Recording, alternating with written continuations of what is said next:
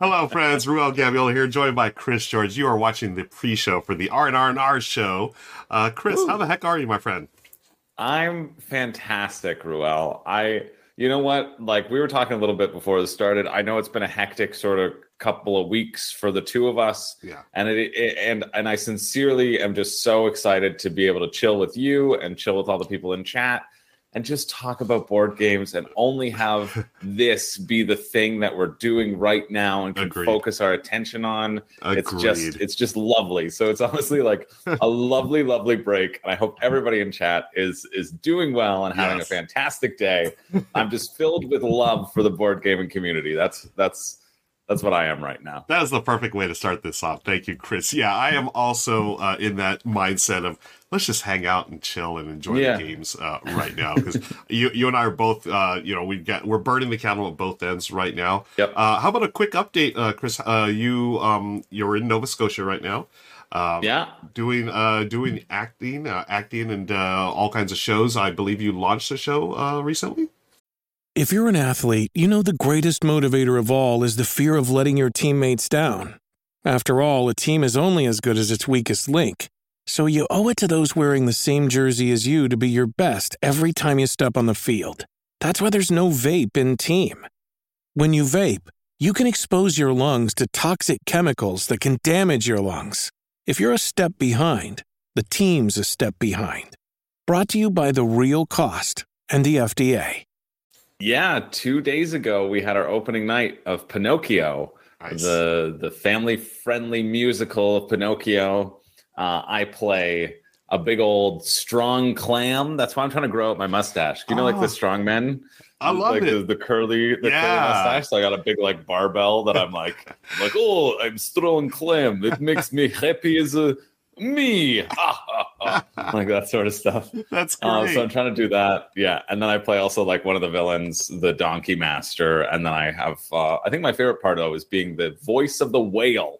A big old whale comes on stage in the park, and uh, and I get to voice it and be Very crying cool. about it, etc. Yeah, I've always wanted to so, do that uh, strongman yeah. mustache. How do you do it? Like, I mean, do you have to use any kind of like oil or something to? Um, I've I've just bought some mustache wax. Mustache just recently, wax. I ordered I ordered it off Amazon. I looked it up because my buddy Zach has, uh, who's often on on room and board with me. Um, he he runs like an I, have got him to do like an RPG sort of thing on on my channel, and um, because he's my go-to RPG guy, but he has like a glorious mustache. It's so good.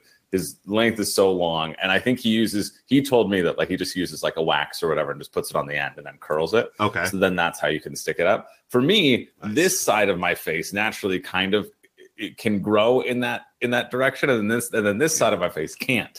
And so I'm constantly. You'll see me playing this entire. Uh, whole show, I'll just be twiddling, fidgeting with my mustache. It's, it's a built. Who needs fidget spinners when you can grow one on your face, right? Yes. I'm, I'm, always looking for the most affordable option. Yeah. So I figured just put one on me. Uh, facial hair, the original fidget spinners, folks. Exactly. Right. Yeah. Exactly oh, I want to say hi to everyone in chat. Thank you all for uh, hanging out. We got Feldfan, T Vivd, Corthane. Um, I was going to say room board reviews, but yes, you are here. Uh, iTower Prime 01, the huge. Oh, thank you, friend. Uh, also, uh, folks, be sure to um, click. Let me see. Is this link working? Uh, Howdy, Spitzka. Thanks to Otter Mama for following. Otter Mama, OCS1 Spectre, appreciate it. They say beard oil is for care, beard wax is for shaping. Oh, okay. Thank yeah. you for that. Yeah, I've never used either. Well, I, I do have beard oil. That's the one I, just to keep the the uh, the beard yeah. soft and uh, clean. But I haven't not had nice. uh, done the beard wax thing yet. I'll let you know how it goes. Thank we'll you. See.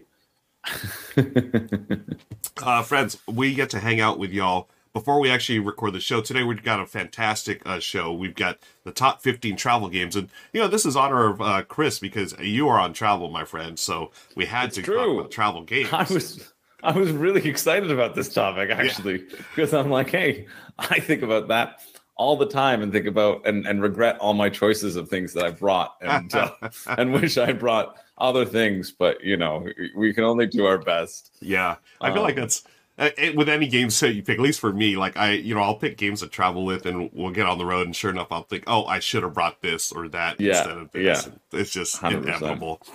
Um, but yeah, super excited about this. Uh, you know, I keep thinking anytime I see you twirl it, I, I think you know you're you're going into evil. You know, mo- I know, yeah, yeah. Dr. Evil, evil, Waluigi, Yes, whatever it is. Waluigi.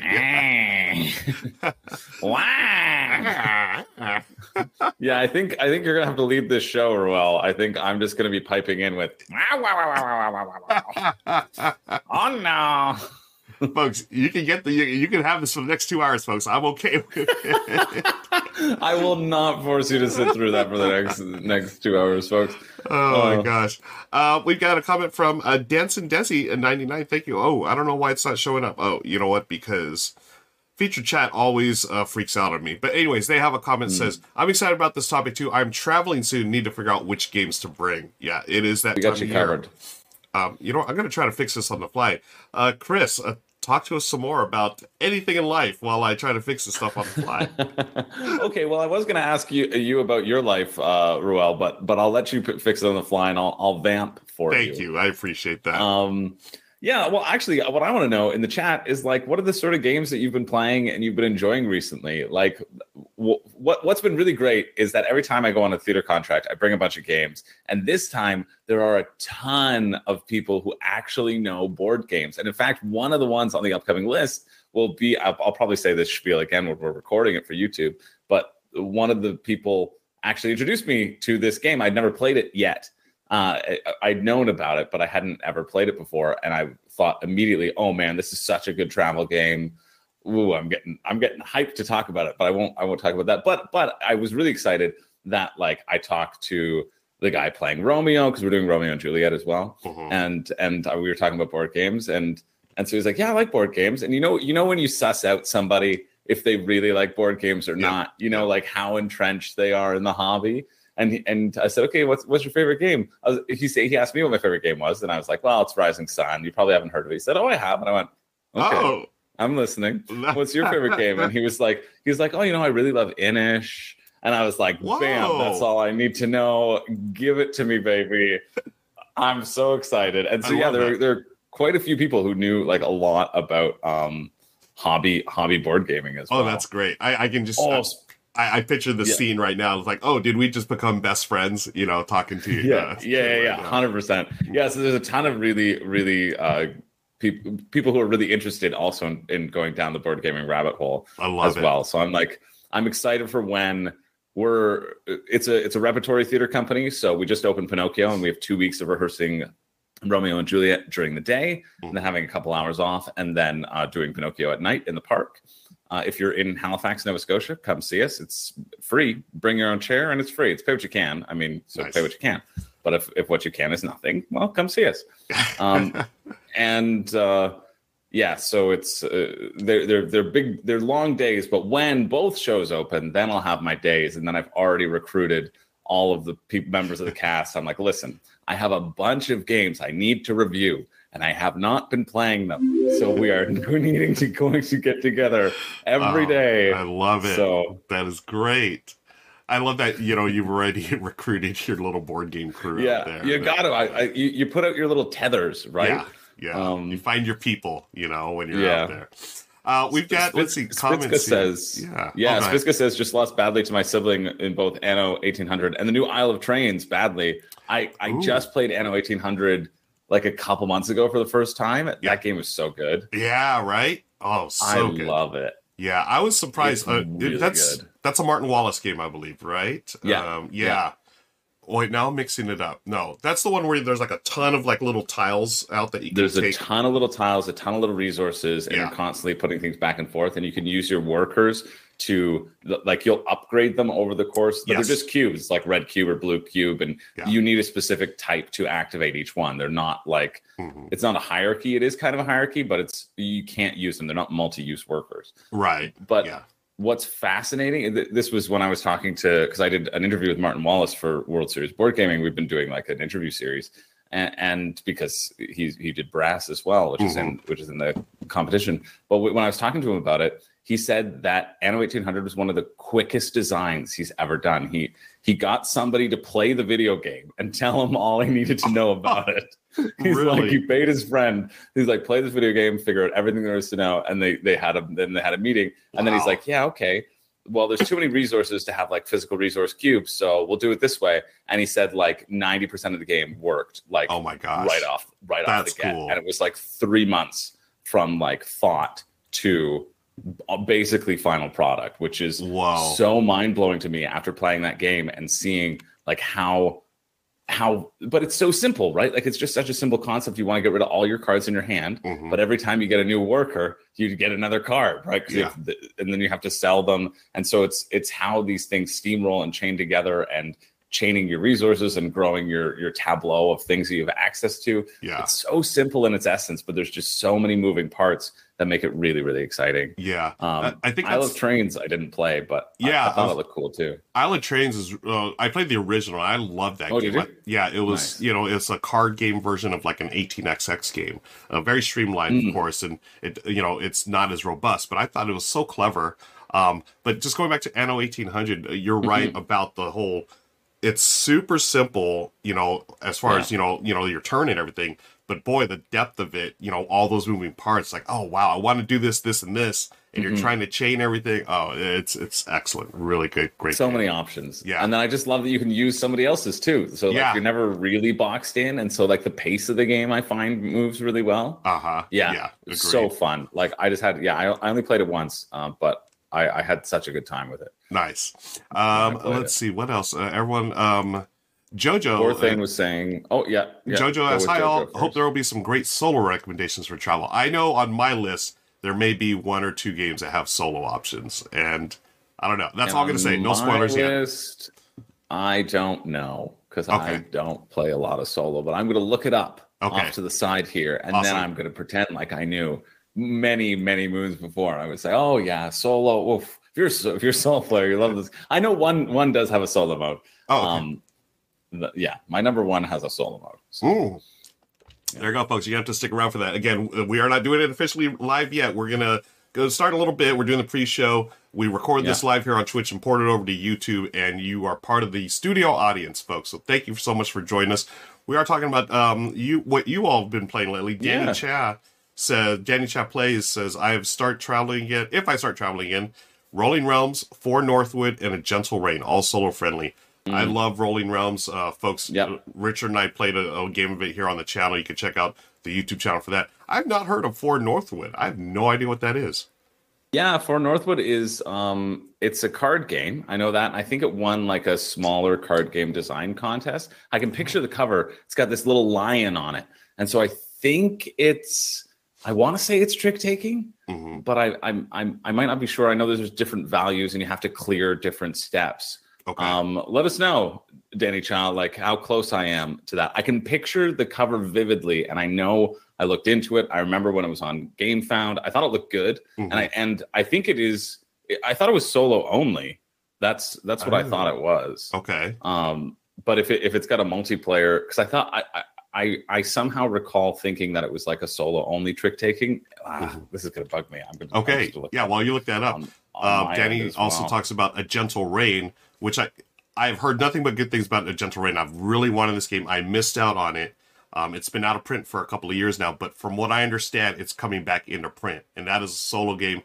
A gentle rain. It's it is it lives up to the name. Apparently, it's a really a chill, relaxed Hmm. solo experience. So I want to check that out. So did you check out for Northwood? What we did? Uh, yeah, I looked at it briefly, and then also Danny Chow just said, "I'm right that it is a solo trick taking game." Yeah, that's why it's, Oh. that's why it stuck out in my head as like Solo a really trick- unique thing, Yeah. right? Because you don't you you don't really see that, solo uh, and that, that's why I thought it looked really interesting as Yeah. well.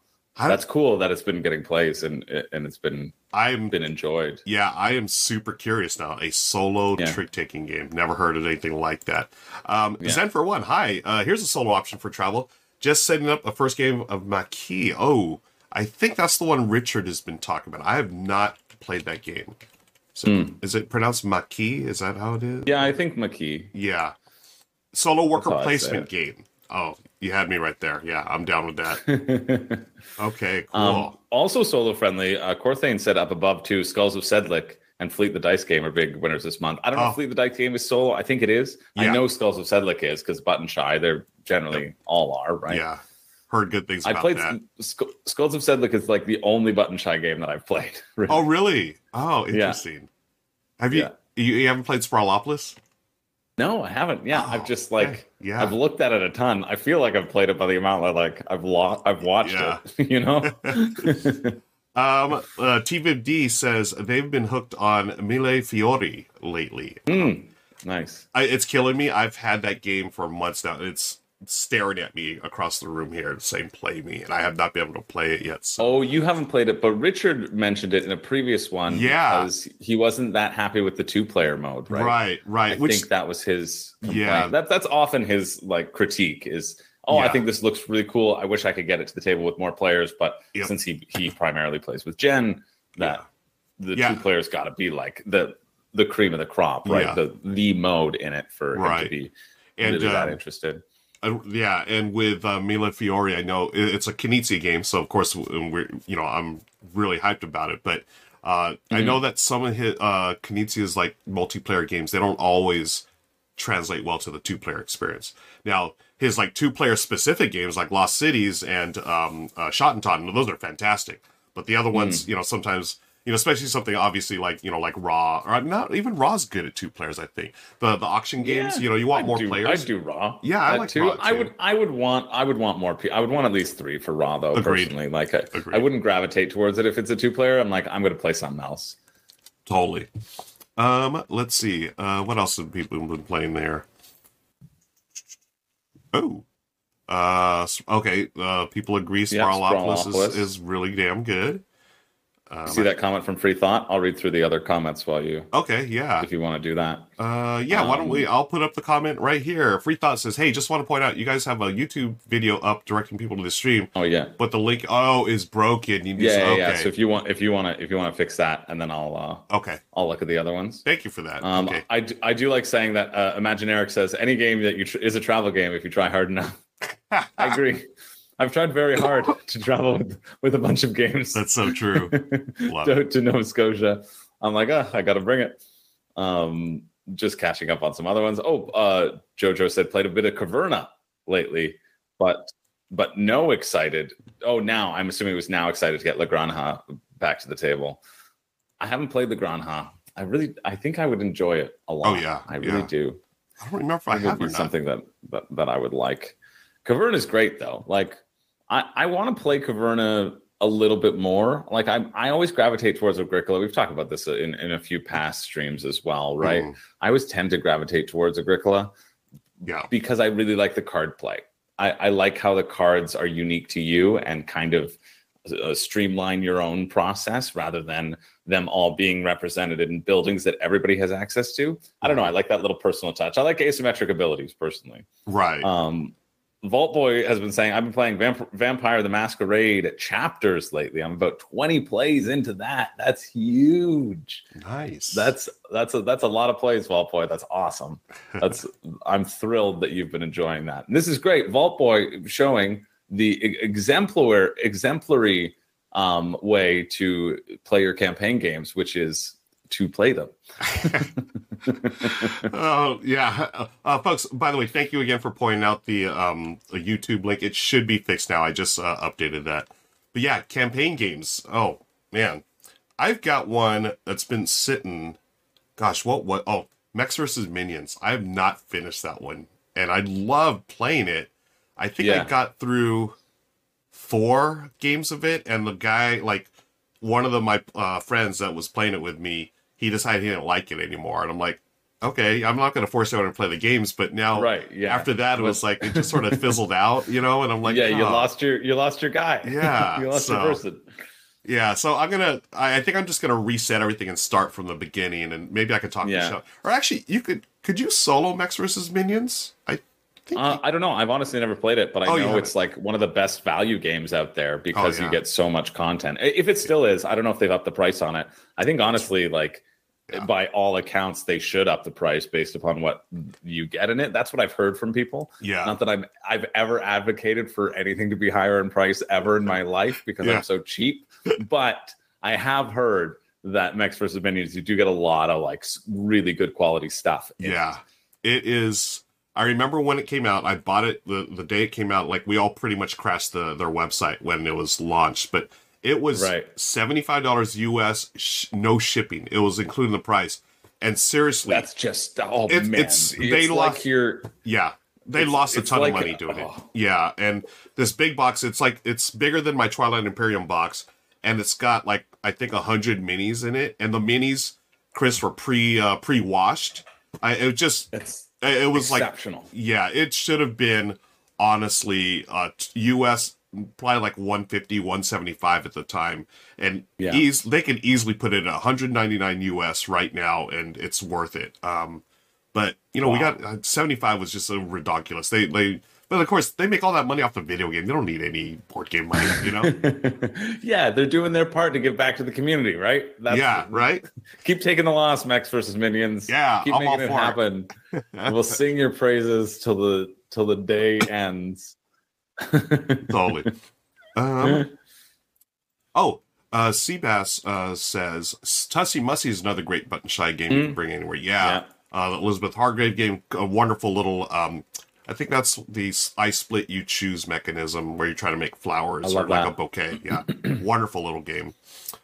Um, I saw a really cool um game in this last every every Monday I put out a show on Room and Board about like crowdfunding, what's leaving, and Uh-huh. there's this game called Ocean Pods, 18 card game, but um it had the I cut you choose mechanic in it. But what I really liked is that the twist was that you put one face up and one face down, and so you're just like Yes. like doing set collection. yeah, But just the the potential of what are you seeing versus what might be hidden yes, like am i trying to force you am i am i dangling this carrot because i've got an even better carrot down in the box yeah. like that concept to me just seems so fun It is, yeah. I man, I wonder is I I have a feeling that Tussy Mussy uses something like that. Oh, it's been a while since I played. oh yeah like yeah because i haven't i i know it's elizabeth hargrave but i i, Yeah. I honestly don't know how it plays i'm i'm really not like i i I really enjoy the co- the concept of button shy games, and I love like what they what they have to offer. Mhm. But I just haven't really delved into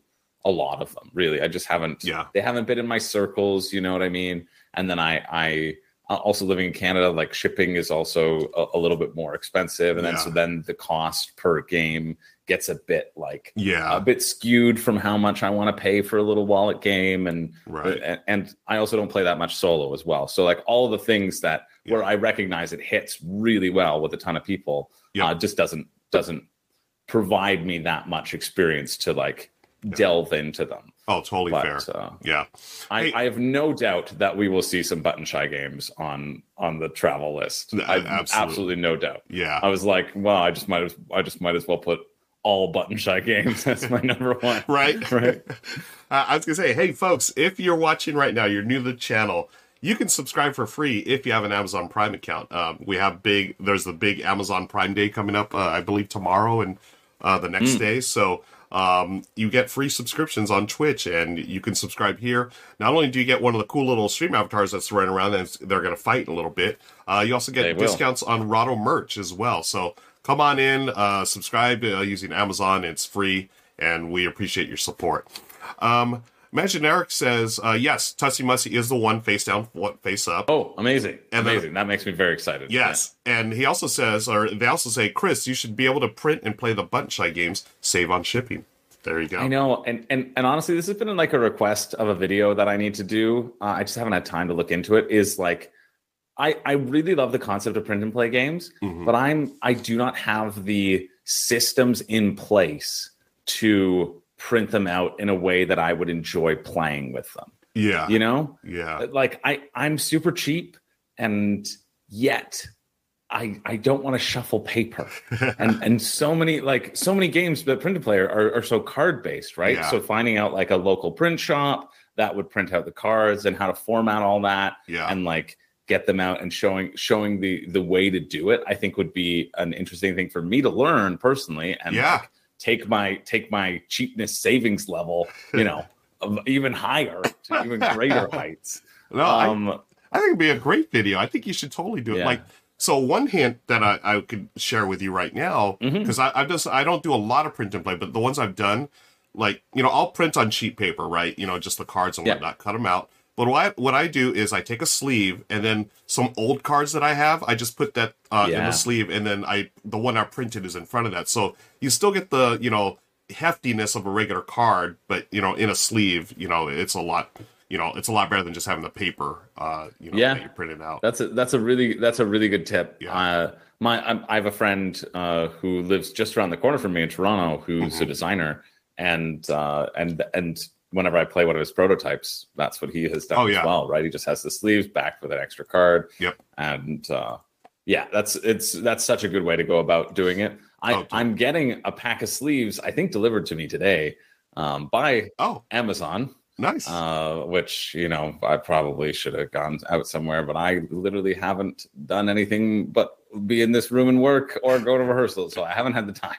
Um, but because because we were playing, I played a game of Avalon with my cast the other night, and Nice. people were hanging out, and the room was you know humid, and you know people had drinks on the table, and like one of the cards got a little like floppy yeah. you know got got put into some water and that's what happened to my to to some other games that i that i have as well i'm like you know what i i just need for those games that are like party games that are going to be out at like so more social uh, events more social gatherings for for my own sanity i need to get some sleeves like i just need to get some sleeves for those so that i'm not like no please please stop crumpling the card please no you don't you know that's your roll card you don't ever have to touch it again i don't know why it's in your hand I do not know why it's in your sweaty hand right now. You don't have to touch it. You're we know you're on the good team. You don't have to look. Put just put it down. Just put it and don't stop touching it. Which which was um perhaps you can tell a, a- real thing that was occurring in my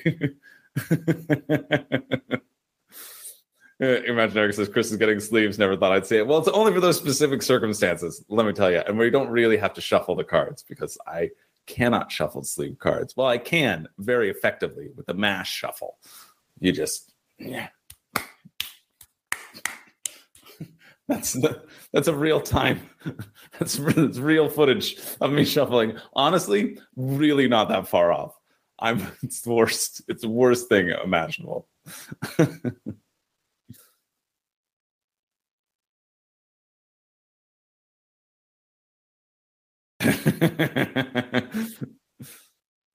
yeah yeah you you you tend to you tend to see a little bit more of the game when they when they do get on the table but it's strange not many people use them for that purpose. I, kind of how ruel's innovated with and and goblin and seabass saying in the comments the same with that print and play with the cards. I feel like we might be on the cutting edge of innovation for how to play campaign games with this with this stream.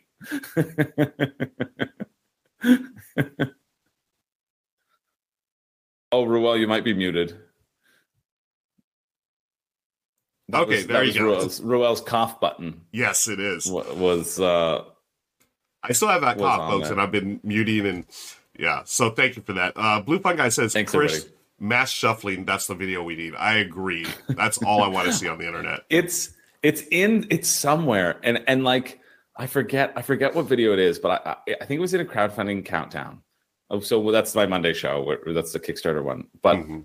it's really bad and like i can't tell you the amount of like comments of people who were triggered on No. like thinking it was a bit because i do a lot of bits right like Yeah. i i like to you know i like to have a little laugh um but it really wasn't a bit because somebody was like just mash shuffle them i was like okay i'll just mash them together and i Oh really gosh. legitimately thought that i yeah i'll have to i'll have to find it as a clip but Yeah. and then I did it the next, and then I did it the next week too, be like, "Hey, this is my better attempt," and it still was really bad. Um, and, and then I, yeah, I, uh, I was, I was thinking about on April Fools of putting out like a how to shuffle cards video Oh, and just that be doing that perfect. sleeves. So, oh my gosh. so maybe next, maybe next April Fools when it rolls around, I'll get, I'll get to it and have that as like a designated yeah. April Fool's video, but it's I I and I legitimately like I can't I can't express to you how like hard I was actually trying. how hard I Really? actually try to shuffle these cards and how much of like an infomercial it ends up looking. like the before before you you get this magic card shuffler TM. I'm the before picture. Oh, I love it, man. I, so funny. Yeah, yeah, yeah. yeah, imagine Eric was saying the exact same thing. looks like one of those TV commercials for made for TV product. Yeah, that's 100% what it is. Nice. Yeah. And uh, Jojo Cracker says, "Can you imagine trying to shuffle sleeve Terraforming Mars or Wingspan? Oh my gosh! Well, that's the point, right? Like, because it's so hard. The, the stacks are so huge, so that you can't do a nice riffle shuffle. And I'm very proud of my riffle shuffle. I'm very proud of like being able to riffle them like without any card deterioration whatsoever. Mhm. Okay, sure, maybe there might be like 0.01%, but I'm like, I'm on the corners. I'm I'm treating it like Yeah. like a, like some dough, you know. I'm treating it. I, I'm treating it like a. I'm caressing a, a baby kitten's head. I, I and then you can't riffle shuffle. You can't get that nice riffle shuffle, which which I think objectively mixes up the cards better. That's that's my main issue is that like Yeah. speed and um the actual like feeling of randomness that you get. Yeah. This episode is brought to you by Paramount Plus. Get in, loser! Mean Girls is now streaming on Paramount Plus. Join Cady Heron as she meets the plastics in Tina Fey's new twist on the modern classic. Get ready for more of the rumors, backstabbing, and jokes you loved from the original movie with some fetch surprises. Rated PG 13. Wear pink and head to ParamountPlus.com to try it free. Uh, folks, can we get a clip of that? I, I just want a clip of Chris talking about massaging Oh, a my my little baby kittens. yeah, I would just love to see a clip of that, friends, if you if you have time for that.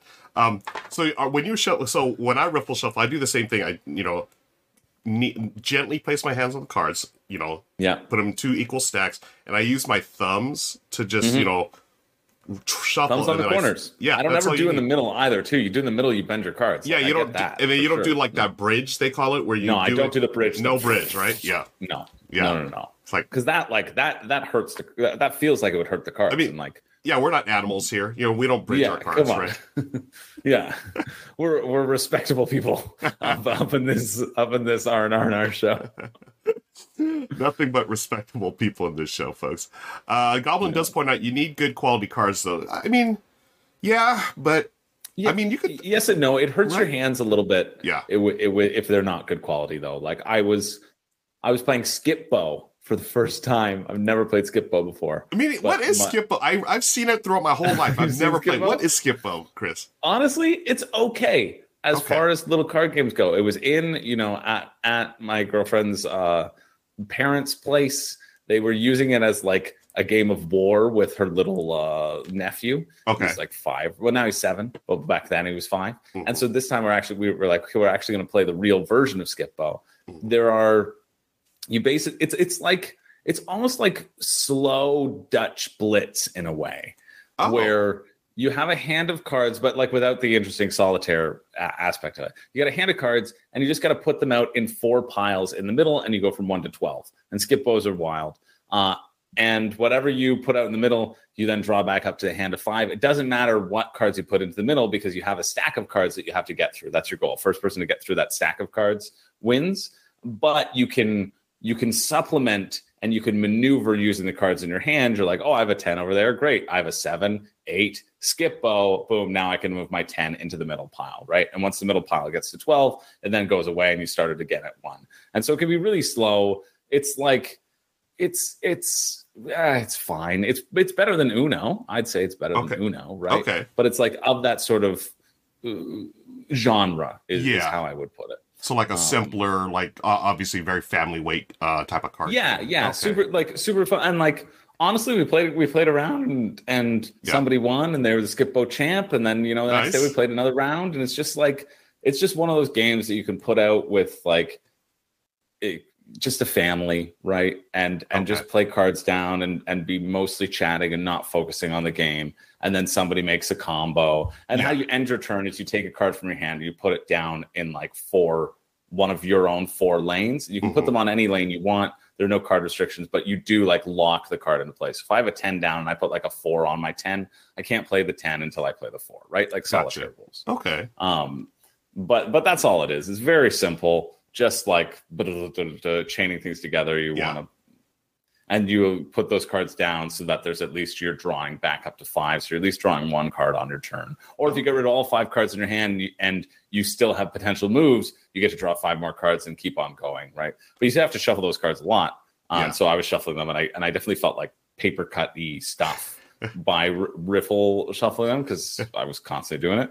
Yeah. But um, I mean, as long as your Yeah. thumbs aren't bleeding, I guess it's okay. Uh, you know, I'm glad you brought up Dutch Blitz. I, I want to tell you, I actually have it in my I cart. always- Yeah, my Oh. online cart to buy. I, I'm waiting for Prime Day. I mean, this isn't a commercial for Amazon Prime, but if you do have an Amazon Prime account, folks, you can subscribe to the channel for free. Yeah. Um, Yeah, seriously. We want to take money away from Jeff Bezos. So, like, if you, Yeah. and like a lot of people use Prime, I get it. It's convenient. Yep. Super convenient. You save on shipping. Like, if if you are spending a lot of money on Amazon, you might as well save the shipping, right? Like, I get it. yeah. Uh, I also get that we want to take as much money away from Jeff Bezos as possible, which is why you should use your Prime subscription. You get one free one. You can then sign up and take that money out of Jeff Bezos' pockets yes. and put it into the R and R and R show. Yes, that's Um, exactly. Um, oh, about Dutch Blitz. So when Mhm, I added yeah. to my cart, I noticed there were expansion packs. What do have you? What are those exactly? Because I, I want same. Dutch Blitz. It's the same game. Oh, it's the same Yeah, game. it's the same game. Yeah, it's Oh. a it's a blue one, right? Yeah. is the expansion pack. Yeah. yeah, it's the same game. You're they're just different decks, so you can play with eight people instead of four. That's the only. Oh, difference. I, I I bought the blue one first, and then now I also have a green one. Okay. Um, but exactly the same game. It's just you can play with more people Just because you just need a you just need a unique deck, and so they have they have the color on the back, and the symbols are different than uh in, in- the main game. They just kind of rotated the colors around. Yeah, Got exactly. it. Understood. So if I wanted to play, if I want to play with more than four players, then I'd buy the second. Yeah. Second. Yeah, yeah, Okay. yeah. Well, now I don't often play with more than four players, but like Yeah. I do have two packs of Dutch Dutch Blitz here just in case. just in case, I lost it. uh, so how is it at two? I think you've talked about this before, but if you don't mind me asking again, how is the It's- game at two? it's okay. I don't really gravitate towards it at two. Yeah. Uh, the difference is uh, you have three in a, in the three to four player game. You have three piles where you can take and rearrange your cards in that solitaire style. Yep. In two, you have five piles, so you need the extra like options and maneuverability to to keep the speed going and to keep like the cards getting free and being put into the middle. But Uh, I I prefer the the sort of frenetic pace and the frenetic nature of like three to four and only having those three. Um, so I don't often play with two, but also I I don't I would never play with two because I wouldn't want the the person who I was playing with to feel bad. And like at least if they have somebody else with them, then they can feel bad together. because I'm good. I'm just I'm gonna win. It's just Yeah, yeah. I, I'm I'm sorry. I'll say it as, as humbly as I can, but like I don't lose at that game. Um, uh, and that's a challenge. It is a challenge, and and I want and everybody to take up the challenge and come find me and face me. God, that'll be so great. Yes. Um, okay. I want I want to practice because World Series of Board Game come out uh, in September. I think we need to play, Chris. I Oh, we yeah yeah I, yeah. I, want to I- bring my skills. I will see- absolutely make time for that. I don't know when, but I don't care if I if, if it means taking an hour of sleep or playing an hour Dutch Blitz. Yes. I'll, I'll do Dutch Blitz. or missing a flight back to Canada. You know, we're yeah. playing Dutch Oh, 100%. Yeah, 100%. No problem. Awesome. We're playing Dutch Blitz. Love it. WSBG, baby.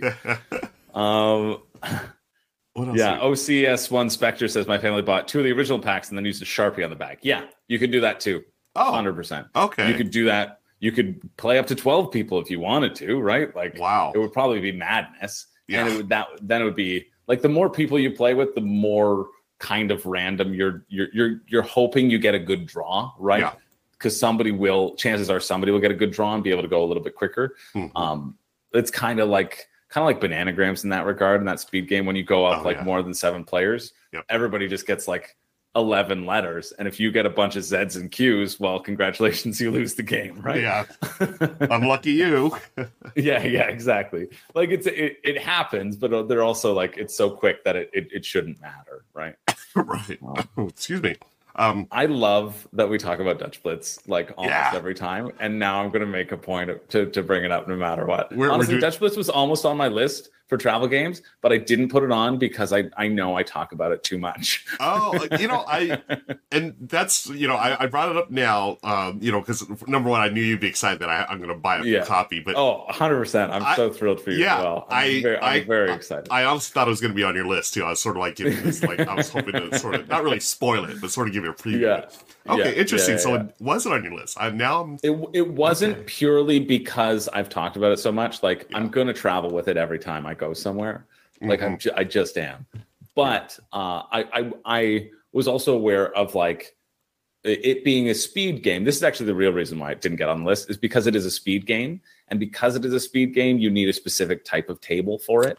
And so Ah, I was yeah. more mindful about that, like Yeah. those restrictions as Yeah. well, and being like, okay, well, you you you don't have as much flexibility with this as like you might with other sort of card based games yeah, because obviously there's going to be a lot of card-based games on throughout the list, Right. right? That just Yeah. that just makes sense. Yeah. Um, so that's that's that that was my my actual like legitimate consideration, and then I, and then Okay. I, I also said to myself, "You come on, you can't force Dutch Blitz onto every list, but maybe I could." I was going to say you probably could. my number one moving forward for any of these lists, Dutch Blitz. every single game. Top ten worker Every placement. single Dutch time. Blitz, Dutch yeah. Blitz. Oh yeah, you're.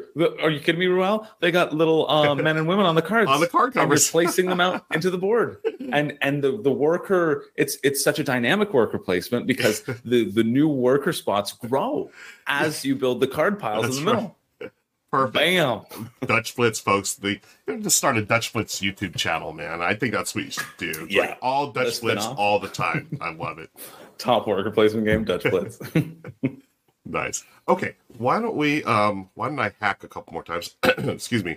Um, we're gonna get ready to uh live Let's stream the do it. show, folks. Let, let's yeah, let's we'll get into the this. list. and Um, then we can do our honorable mentions in chat after yeah, afterwards too if we still totally. have time. I think that's always a good rule of thumb. Yeah, good call. Uh, let me go to this scene here. I want to make sure we got this on camera. So this is our sponsor today, folks. Um, Hmm. Upper Story. They're the publishers of Spintronics, and uh, we'll talk about it more uh, when we go when we start recording Yeah. the show. But oh my gosh, this is so neat! And let me make sure this is all Yeah. here. Um, and then we're going to go over to this scene. Um, I will have the browser. Actually, why don't I grab the browser right now? Uh, make sure it works.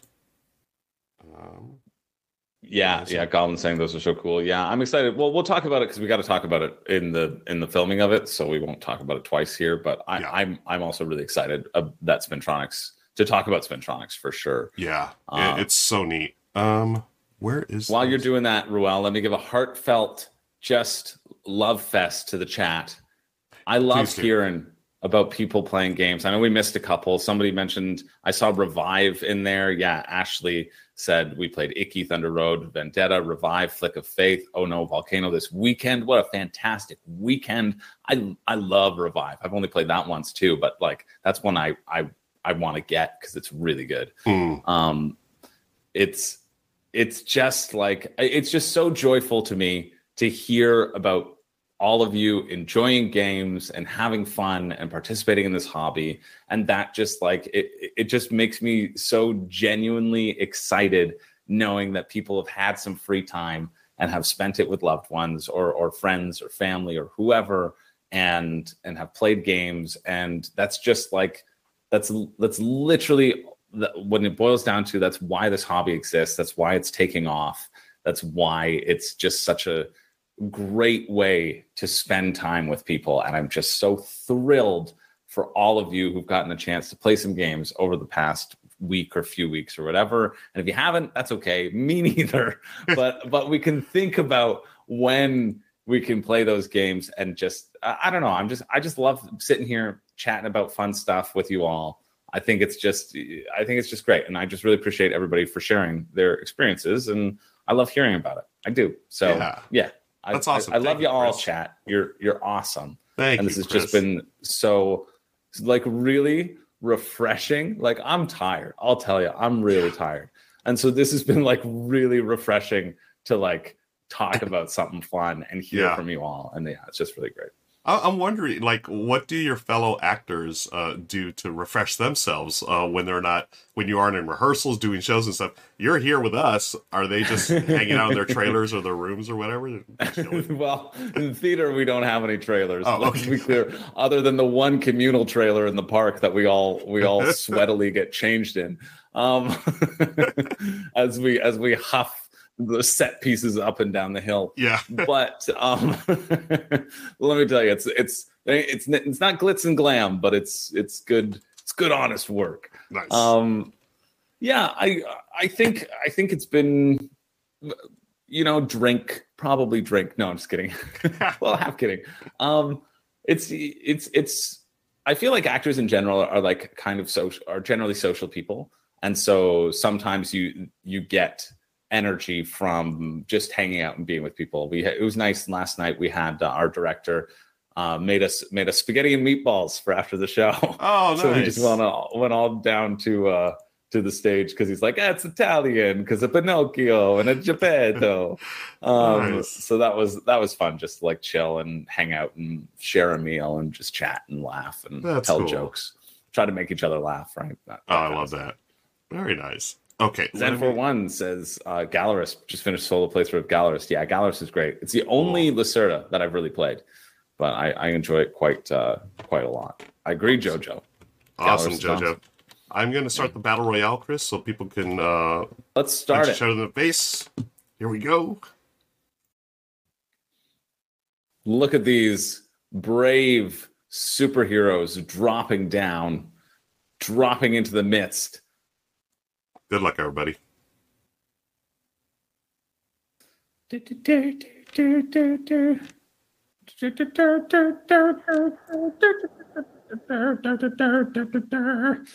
Yeah, that's that's not a show. And that's not a song from the show. um, I wish there, there there is no music. Goblin says so. That's Oh. why I'm, I'm going to do it. I'll get it. Hopefully, there's music now.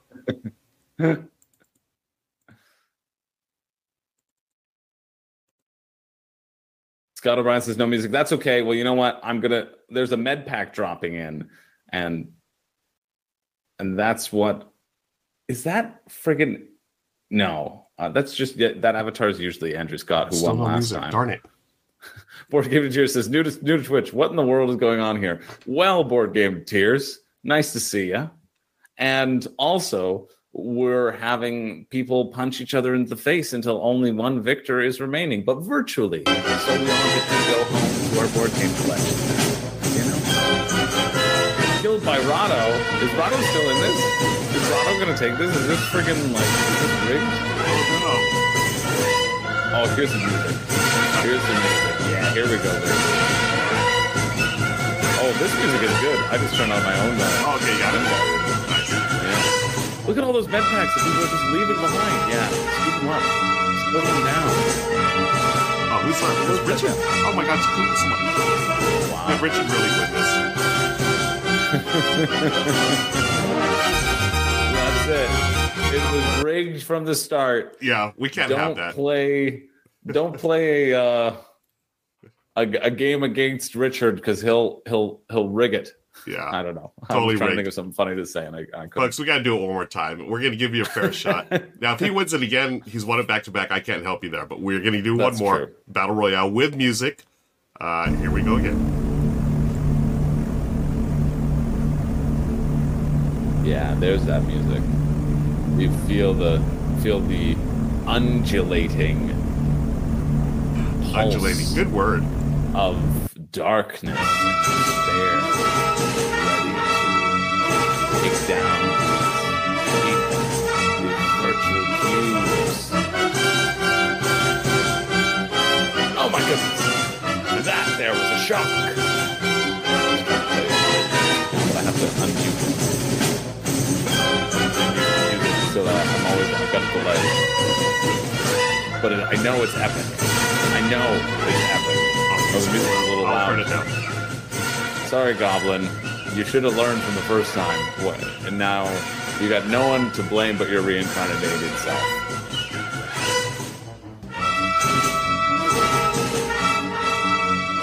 I think Rado's still in it, isn't he? Oh, if he wins again, then we know it's rigged. We just took. We just took. it. Someone's got to take him down. Oh, he's surrounded. Oh, but he's not got enough. He doesn't have enough life. He's not gonna. He's not gonna last. He came in second. Poor Thames, thank you for being Poor the hero we all deserve. Yes, thank you, Corthing. Congrats, my friend. And yeah, uh, Goblin, yeah, you were uh, pointing out to someone that they were asking about. Yeah, it is from the original Star Trek um, Board Game Tears. Thank you for that, Mm-hmm. friends. Um, I think we're good to go for the show. What do you think, Chris? Let's do it. Yeah, let's do it. Let me make sure. I've got I'm all excited. I'm excited to talk about these. I'm Yeah. excited to see what's on your lists as well. Yeah, yeah, this is gonna be a good one. Okay, folks, so we're doing top 15 travel games. Uh, let me make sure all this stuff is y'all can still hear me. and I'm gonna talk through that. Then we go to this scene with Chris, and then we go to this scene with our browser, which I will pop that up when it goes. Magic Narrative, great comment, Magic Narrative. That's yes. a good reference. Yeah, I Great agree. reference. I love that movie. I definitely agree. Okay. Um. Okay. So give us a few. Give me just one second here. We'll make sure this is all my ducks are in a row. Uh, one more time. Make sure Spintronics is here. Okay. All your little figures are in a row. Well, there you go. Now they're gone. Okay. Cool. Um. Wait a second. Where's? Okay. I think. Yeah. Okay. Here we go. Let's get ready to go. And. Hey everybody! Today's R and R and R show is brought to you by Upper Story, publishers of Spintronics, a game that you can build mechanical circuits with. And hello, Chris. How's it going, my friend? Oh, it's it's going pretty great, Ruel. How are you? I'm How hanging in there. We, you know, during the pre-show, folks, you can watch the Uh-huh. pre-show uh, here on YouTube. We do an extended version of this live on Twitch. During the pre-show, we're talking about This how a good one. Yeah, we're talking about how busy we are. I mean, it's been insanely busy for both of us. Yeah. Uh, I've been doing stuff for uh, board game companies. You've been acting and uh, opening Mm-hmm. shows. And so I want to thank you for taking the time out and joining us here today to talk about board games. No, I want to thank you for picking such a great uh, topic of conversation of travel games, which I am well acquainted with, being away from my house right now. Yeah, That's yeah. what I want to thank you about. it's gonna be it's gonna be a great show. Uh, but first, I want to talk about Spintronics, Chris. Uh, this is from our friends at Upper Story. They are sponsoring this episode of the R and R show. Mm-hmm. And this we we had also talked about during the pre-show. We both saw this on Kickstarter when it launched. Yeah. Um, you know, and we're both excited about it. And I'm thrilled to. I've been. I've had my copy for a little while now. I've played through a bunch of this. I'm not going to spoil it uh, because I'm just going to show you the basics, folks. But this whole Yeah. book, this is a puzzle book, Chris. There are. Oh man. Oh, I don't want to give the answers away. But there's like You nobody will remember, right? Like, I Yeah. always find in these sorts of things where it's like, oh, careful, no spoilers. Yeah, Yeah. because that small one-page second that you saw of things put together is going to stay in your head long enough for when you go get the game and build it yourself. No, get Yeah. out of here. It's like that Especially darn well. I saw it. Yeah. uh, so there's like these puzzles are cool. Yeah, they're like 60 puzzles in here. I've done, I think, half of them already. And um, what? Yeah, what? What's really cool? So I'm going to open up the box, and oh man, you know the the quality of this, Chris. You know, we did Mm-hmm. talk about this before in the pre-show. The quality is really solid. These are all really solid plastic and little gears and Awesome. everything. And what you're doing is these are mechanical circuits, um, but they're done in a way without electricity, and you, it's a very you know, I was always I'm always like sort of hesitant about like educational games, right? So-called educational games. But Yeah. this is awesome. Like you were there's something about it. It's it's analog, but it's talking about the digital world and yet I mean, it's so neat. Like you're they have magnets. So these just pop onto here and as you can see I can shake it around and they're not coming off, right? They're Awesome, solid magnets. And then these pieces here, as you you know go through this book, it's it's really neat, Chris. It's got this story. You're actually going through a little storybook Oh, cool. They got Yeah. a graphic novel element to it. That's amazing. Yeah. Which I don't I honestly don't remember in the Kickstarter if they talked about this part of it. I I definitely didn't remember that. I've got the Kickstarter page pulled up on on my screen over here, but uh, Mhm. just just to get a closer view as well and, and looking at it again. And Yeah. uh, Yeah. yeah, that's that's awesome. Isn't that neat? So Dude, during the narrative, it's teaching you how to do the, you know, has a tutorial talking about the battery here and then all the little circuits you're going to make. So here's a basic circuit. You've got resistors. And what it does is they show you, they give you the starting thing and they're going to give you little challenges. These are the puzzles, like how to make your first circuit, right? And what they do is you have it on your table and you're going to put it together. So let me, I've already put this one together. This is like, I think, puzzle five or something. But Yeah. the parts, as you can see, they come over here in the box. There's a bunch of them here. Little circuits. You have little uh, chains that you're going to chain up here. And what you do is you take one of these and you're just going to slot it in there. It's got a little connector piece. And you that just goes right there. And you have your little key. It's like the magic key. Just turn this around. Oops, I have it upside down. Um, yeah, I got to put it right side up, folks. And then you go, you just turn the key and it locks into place. There it is. Boom. Wow. Just like that. Cool. And then depending on what you have, you're going to put the little resistors and little circuits, and they just magnetize there.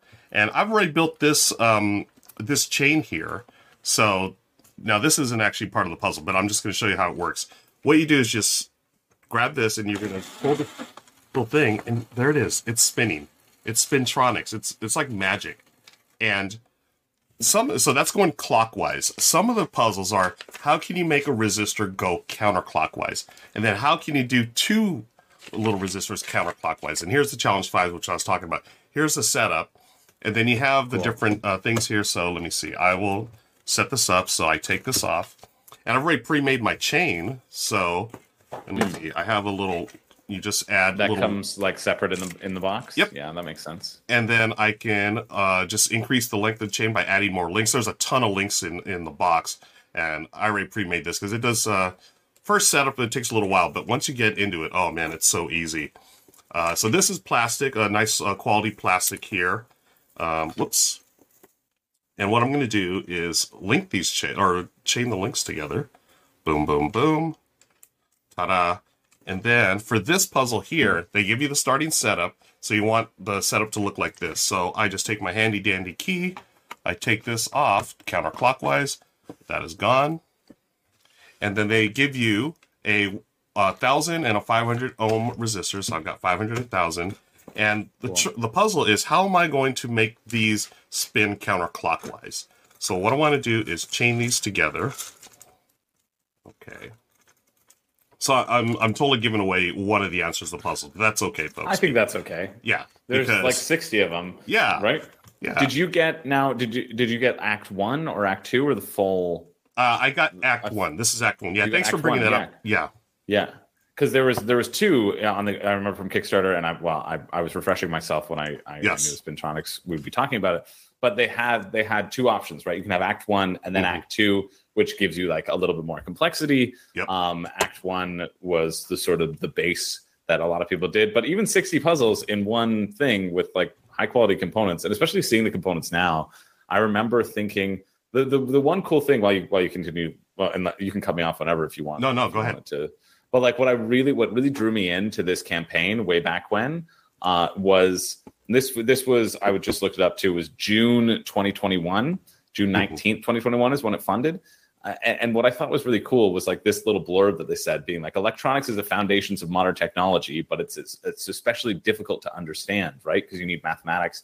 And so the whole concept of all of these puzzles is to help you understand like basic mathematics right? Yes. like, oh, sorry ba- basic electronics um, and, and how circuits work and how these things connect. And and that was the educational part that you're talking about. Mhm. but being able to frame it in a way that's so tactile yes, and like with clearly good quality components like even just you snapping and moving things around in place you're like yeah there's these magnets and these chains. I'm like and it spins. I'm like of course it does. Isn't that neat? That that's exciting right? Yeah, so to have this like physical puzzle thing i think is is potentially really cool. Yeah, and I think you know along those lines, we're all analog gamers here, folks. We talk about board games, we talk about analog games, and there's something like Yeah. you said, something about that tactile feeling. So about seeing this and you know putting it together. And here's how I'm solving this puzzle here. This challenge five. How do I make these go counterclockwise? Look, instead of placing this on uh on the uh, little uh, um battery here, I put the you actually see I put the chain right outside of it.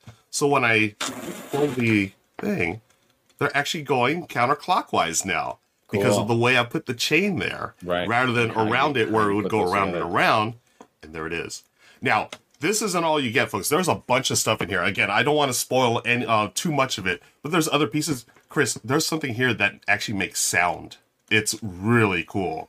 Uh, Yeah. It's just amazing. So, I want to thank um, uh, Upper Story for uh, sponsoring the R and R show today. There you go, folks. Be sure to check the links below uh, for more info on um, Spintronics and uh, where you can uh, get that. But let's get on with Honestly, the show. Oh yeah, yeah. go yeah, ahead. just just one quick quick point before we before we go on. Like honestly, even if you're not like, even if you're like, oh, it's it might be too expensive for me with all the little hardware. Like, just I I still think you should just check it out for fun.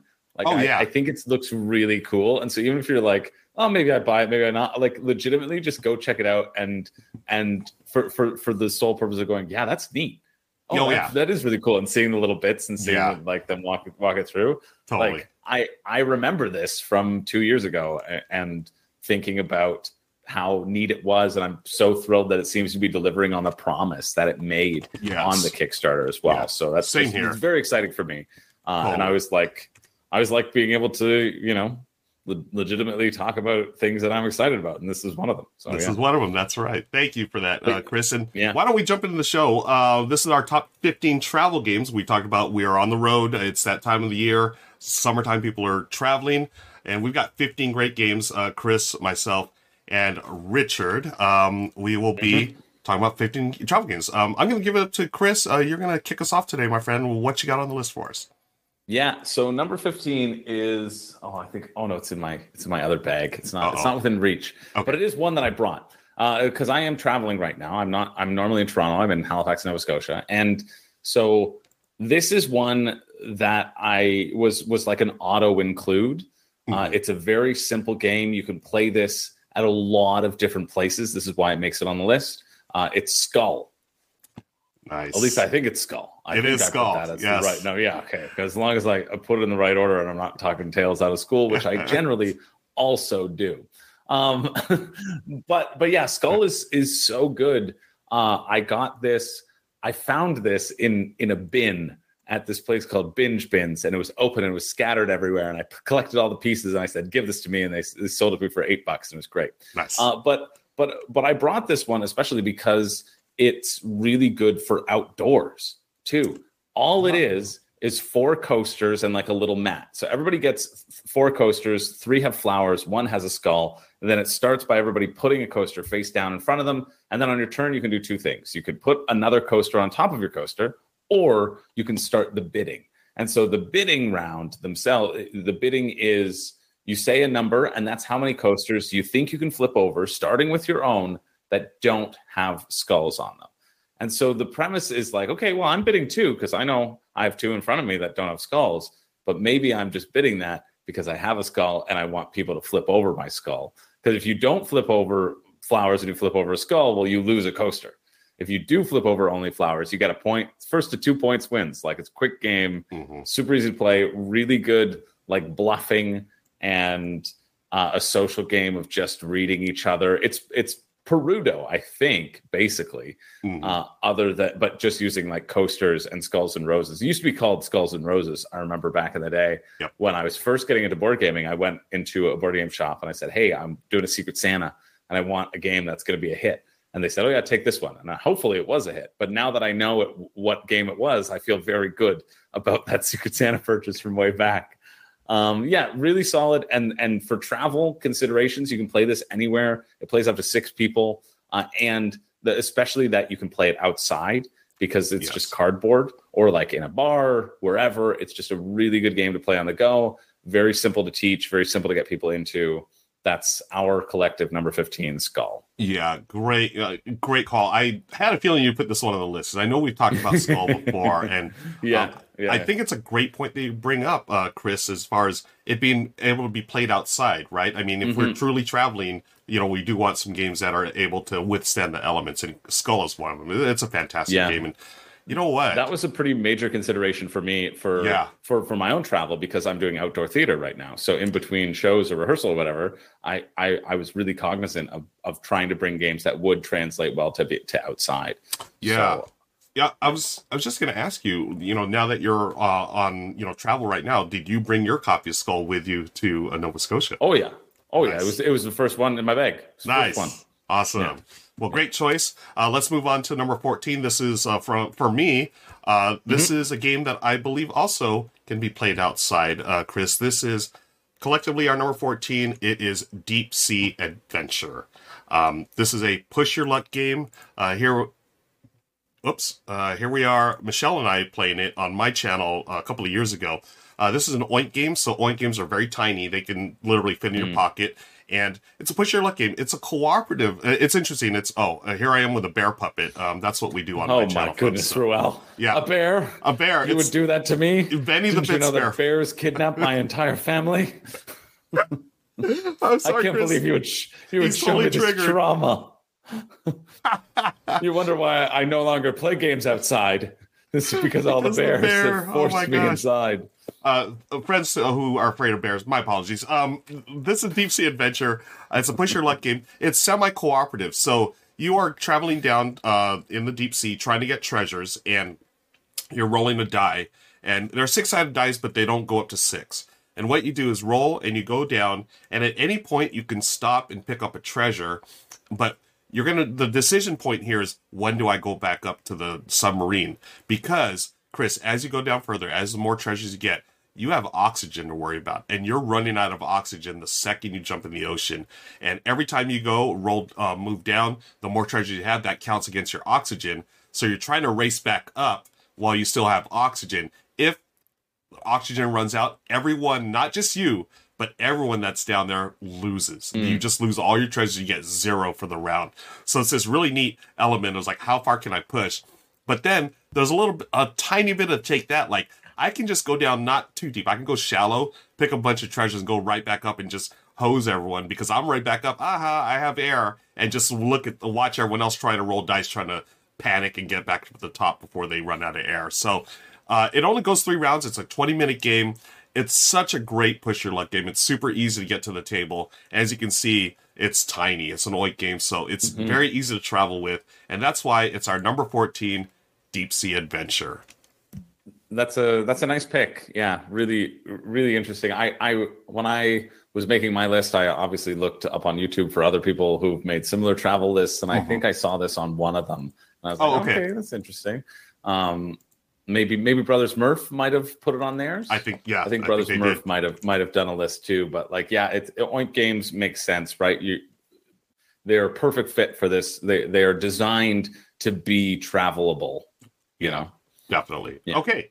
Uh, let's move on. To number, oops, uh, that's Spintronics. Uh, let's move on to our number 13 game. Uh, Rich is going to be talking about it right now. Okay, folks, before we get to my number 13, I just wanted to say this is not the first time I have done this particular list. Uh, about half a decade ago, just when my wife Jen and I were leaving Malta to move back to the States, I uh, teamed up with Eleni from Czech Games Edition and we did a top 10 travel games. Jen and I were about to travel to the States. She was about to travel back home to Greece. We were both living in Malta at the time. And, uh, I think it's a great list. I think it still stands. There's a link for it down in the show notes if after you're done with this video, you want to hear about a bunch more really great travel games. I highly recommend it. Had a great time with Eleni.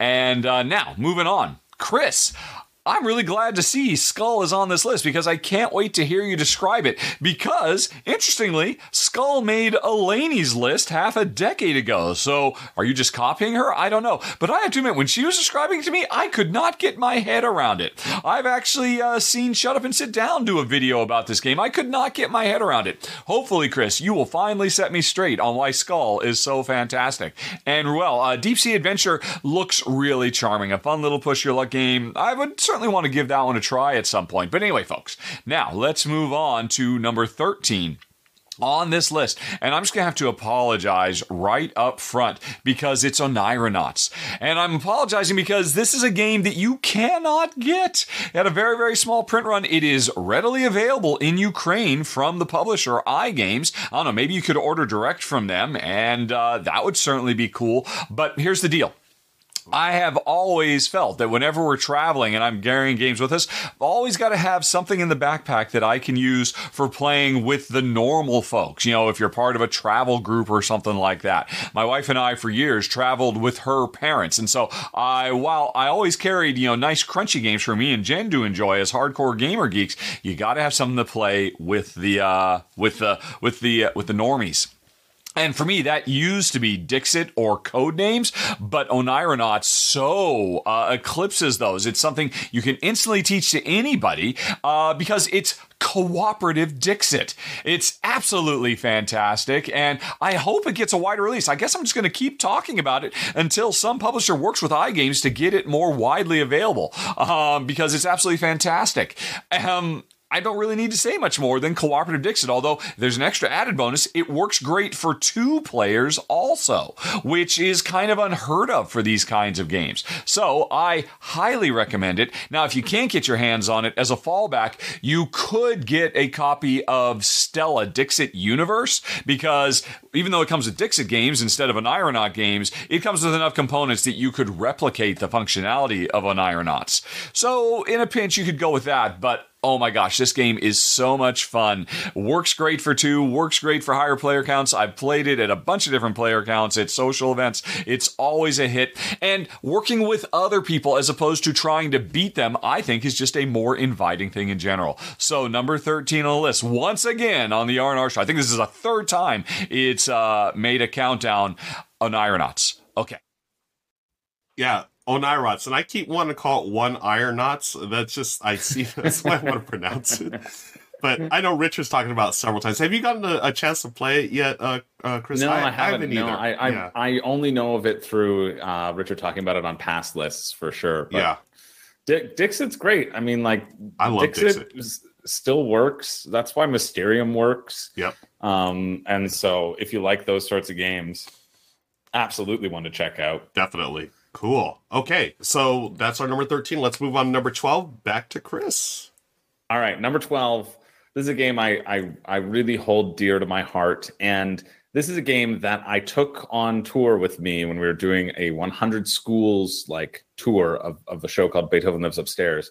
And we played it every single lunchtime. I'm not even joking with you. Like nice. every single lunch. We played multiple times of this game it's so quick. It's another card based game. It's another sort of bluffing game. And this one gets up a little bit over Skull because it has a little bit more depth and complexity to it. And that's Coup. Yes. So Coup for me is is so good. Like I could play this so frequently and specifically Coup, not Coup G54. I think Coup G54, it comes in a larger box. It adds a little bit too much complexity with Coup. The base Coup is so elegant in terms of how it uses the five roles. And the game just gets deeper and deeper when you play with the same people because you know that at the beginning of the round, I'm going to have two dukes in my hand. I'm just going to have them. It doesn't matter what you all say. I'm going to have two dukes in my hand. Uh, and so, like being able to play with that, uh, with that sort of meta game is also super fun. For those of you who don't know Coup, uh, you can see it on the screen right now. It's it's last person standing. You can take a number of actions to get coins in order to coup your opponents and take out their lives. Everybody has two lives, two cards face down, and are only legally allowed to do the actions that are on those cards for those specific characters. However, you can take whatever action you want, and as long as nobody calls you on it, it goes through. Mm-hmm. And so having that that push and pull because you you have to put up one of your own lives as like a, a challenge because if, if I call you on it and you were telling the truth, I lose a life and you only have two lives. So it's it's risky to challenge, but it's also risky not to challenge and let the action go through if you think they're lying. So it's just it's it's such a fun back and forth.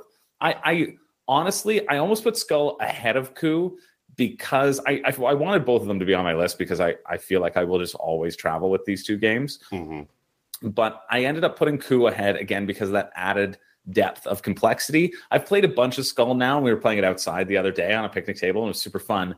But I also can see it getting a little bit stale at a certain point, right? Because yeah. it's the same, it's the same are you lying or are you not, right? And so there's not much more to the game than just I'm going to try to read my opponents right now. Although it provides for really memorable and exciting moments of of somebody calling eight flowers and revealing eight flowers amongst the table, which is such a high number. Yeah. It- you're like, whoa, how did that happen? Or just flipping the skull on the last the last number, right? You go to the people who you know, you're pretty sure that they weren't lying, and then you're left with the person who might have been lying, and then when they were lying, it's a big like fun event. Coup just has uh so much interplay between the five character cards and plays super quickly as well. Uh, I just love the depth to this game, and I I, I won't go anywhere without it. My coup cards are ratty that I need to put them in sleeves. We were talking a little bit about this in the pre-show Yep. about, about sleeve cards. I purposely didn't say coup in that because I wanted to save it for this list. Nice. Um, but coup, like there's a tear on my assassin card, and you can't really have a tear on the cards Yeah. because then people will know you're the assassin. So what we do is we just take the player aids and we just put them over top of the cards, and it works very well. Nobody looks when you deal them out. You just take them, put them underneath. So you, you'll always find ways to work around these things. Yeah. But yeah, I've played so many games of coup, so so many, and I'm still not tired of it. yeah. And the fact that we could play it every lunchtime, like for three months straight, I think is a testament to how how well this game holds up. Yeah, yeah, I, I agree. Um, it's been a while since I played, but I remember there was also a time in my gaming group uh, when I first got in the hobby where it was like played every week. You know, it's like, hey, we start with coup Yep. and then we play other games, and it, it's 100%. still, yeah, it still holds up. I now have you played the app? I, uh, there's an app of this game, isn't there? Um, I, I think there's an app where you can play, right? If there is, I don't know. Can you play against real people? I, you know, I'm not sure, so maybe I shouldn't have brought If- it up. But there is an app well, out there. if you if there was an app uh, against an AI, I wouldn't be interested. And honestly, on an app, I wouldn't really be interested either. Mhm. To to me, what ha- what's so exciting about this game is the interplay, right? I like games that make people talk and Yep. make people like laugh and and do silly things around the table. Yeah. Like my buddy Cody, for for like two games in a row, all he did was take the ambassador action. That's all he did. And we're like, Nice. you didn't keep an ambassador again. He's like, yeah, I did.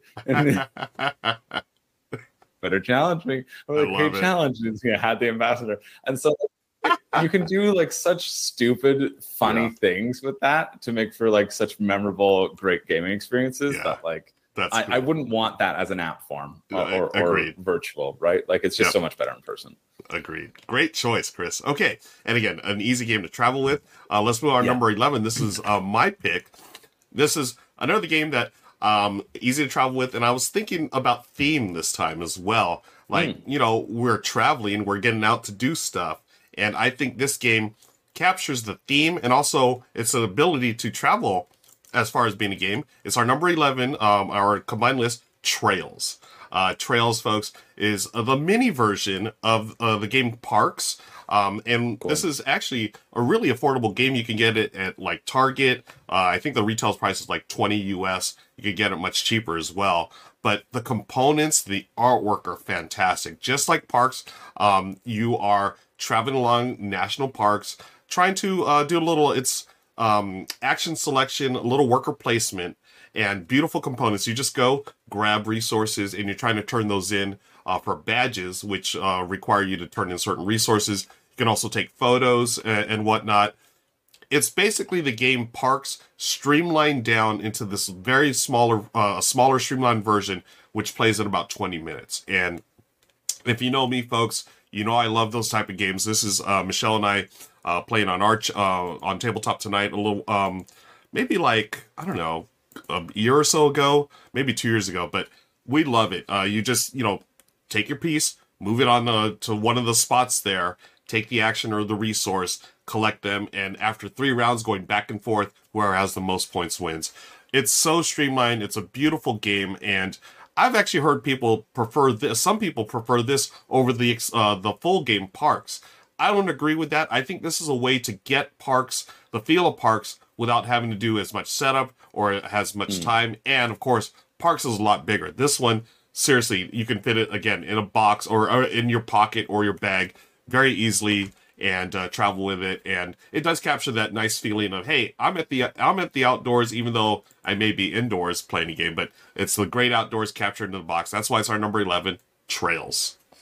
Nice. I've played Parks. I haven't played Trails, Mhm. but uh, honestly, I think Trails might appeal to me more than Parks. Having I didn't I didn't even really know about Trails really Oh, okay. because I, I I enjoyed Parks, but I I've, I never was like a fan, a huge fan of Tokaido, and it has that similar like whoever's in last gets to choose the next Right. action. I think Parks does it significantly better than Tokaido Agreed. but for me that that mechanic isn't one that like i really am excited to spend a significant amount of time with so actually having it in like a 20 minute game i think that would be around the time where i would be like satisfied playing with it yeah Yep. feeling good boom done moving on right Yeah. and, and so so that aspect of it actually really intrigues me uh, and i think it's it's a really great pick because of it Yeah, and I'm glad you brought that up, Chris, because I I distinctly remember one of our friends saying almost the exact same thing. They liked Tokaido, but didn't love it enough to play like a 45 minute game.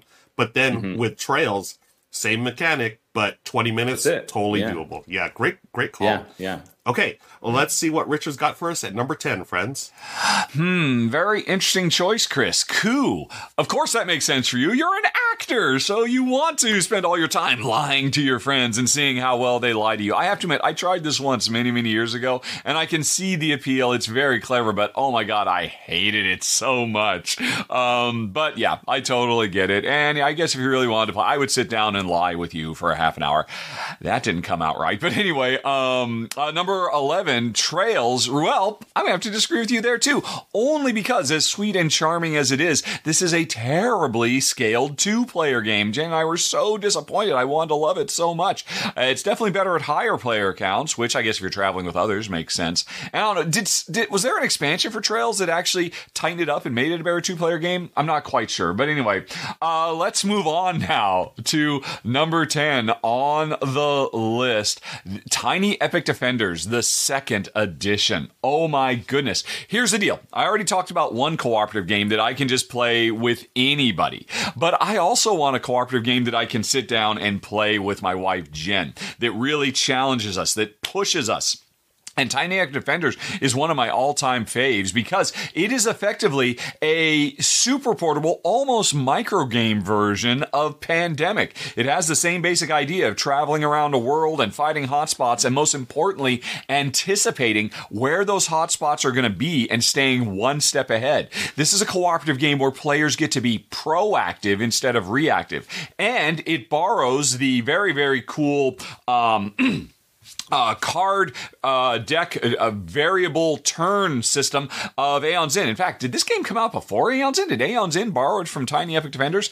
I don't know. But regardless, the second edition of this game is so gorgeous, introduced so many really cool, amazing ideas with uh, fancy, fanciful bosses like a Shadow Colossus giant you ride around on the back of, all kinds of things, lots of variety with the different special player powers, and it's just a ton of very challenging, if you play at the higher difficulty level, cooperative fantasy adventure gameplay in just about the tiniest package you can get. It is epic, and yet it is tiny. And if I were allowed, if I could also throw in Tiny Epic Defenders The Dark War, which is still an incredibly tiny box, is two tiny epic boxes. Oh my gosh, it, it goes even further for replayability and so many cool, um, wonderful, evocative, and very, very challenging cooperative uh, gameplay choices. Uh, again, you know, I mean, I'd love to bring Pandemic, but Pandemic is a bigger game with a bigger board. This is one uh, you can uh, pretty much set up and play anywhere and have a fantastic time. Number 10 on the list Tiny Epic Defenders, the second edition. Wow, I I thought he would have put Pandemic on here, but not the regular Pandemic, but the the smaller version of Pandemics, Hmm, right? yeah. So yeah surprise, surprise. Um, I was surprised. I I didn't. Uh, I mean, I okay. Well, here's my take on. I played Tiny Epic Defenders the first edition. yeah I didn't. I didn't like it. I I, I don't remember why I didn't like it. It just it really fell flat with me. And I have heard that the second edition fixed a lot of things that were wrong with the first edition. So maybe you know I I want to uh, I want to give it another shot. Yeah. Yeah, that's that's fair, right? The, there can be those sort of really significant differences between editions that that change things and, and make them work. I I expected some sort of tiny epic something to be on this list, right? Yeah. Their their whole line is based around like big games in a small package. Right. Uh, and so it's it's cool that this that Defenders also fits that bill. I've only played Tiny Epic Quest out of all the Tiny Epic series. Oh, okay. I've played. yeah. Um, I've heard that Galaxies is like the tippity top, though. Generally, Yeah, So uh, that that would have been my bet for for seeing uh, a tiny epic on this list. But Yeah. uh, Defenders, there you go. Yeah. a co-op, right? That makes sense. That makes sense. Yeah. Um. Uh, speaking of Tiny Epic Quest, how'd you like that one? I mean, if that's your only Tiny Epic, um, you know, yeah i thought it was good i i it ultimately left my collection because i found that it, it it's weird with these sorts of games that i think it does so much but it also needed such a large table presence as well right Yeah. so because you're laying out all the cards in quest and you're making this big row Yeah. I was like, well, this kind of is is defeating the purpose a little bit Yeah. in terms of if I'm if I'm going to be playing this big sprawling thing, I'll probably play like a larger game. yeah. It, it defeats the purpose of me of me kind of carrying it around. Yep. Um. So yeah. it- th- that was that was all right. I like the Zelda theme. I mean, like it was clearly Of Zelda. course. Let's be real. yeah. Yeah. Um. so I I like that, but I, it just it just didn't like it didn't grab me as much as I was hoping it to. And then it was in that really weird in between place that I was like, you know what? I never grabbed this because I'm gra- if I'm grabbing small games, I'm getting a smaller game, right? Like I want a smaller experience. And if I'm Yeah. grabbing larger games, well, then I'm going to get a larger experience. So it's Yeah. just in that weird middle ground for me. That's totally Um, fair. Yeah, that, yeah. that's totally fair. Um, let's move on, Chris. What you got for us? And uh, I think we're on number nine now.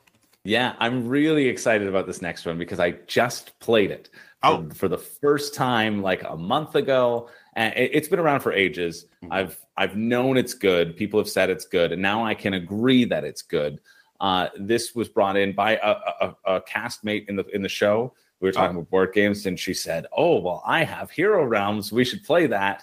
And then she brought in Hero Realms, and I just I I I love it. I think there's this is such a great deck builder in a small package that also has a small footprint too. Mhm. Um, you're you're going to be you have like 80 cards or something. It's it's a very small box. It's about the same size as like a tiny epic box, really.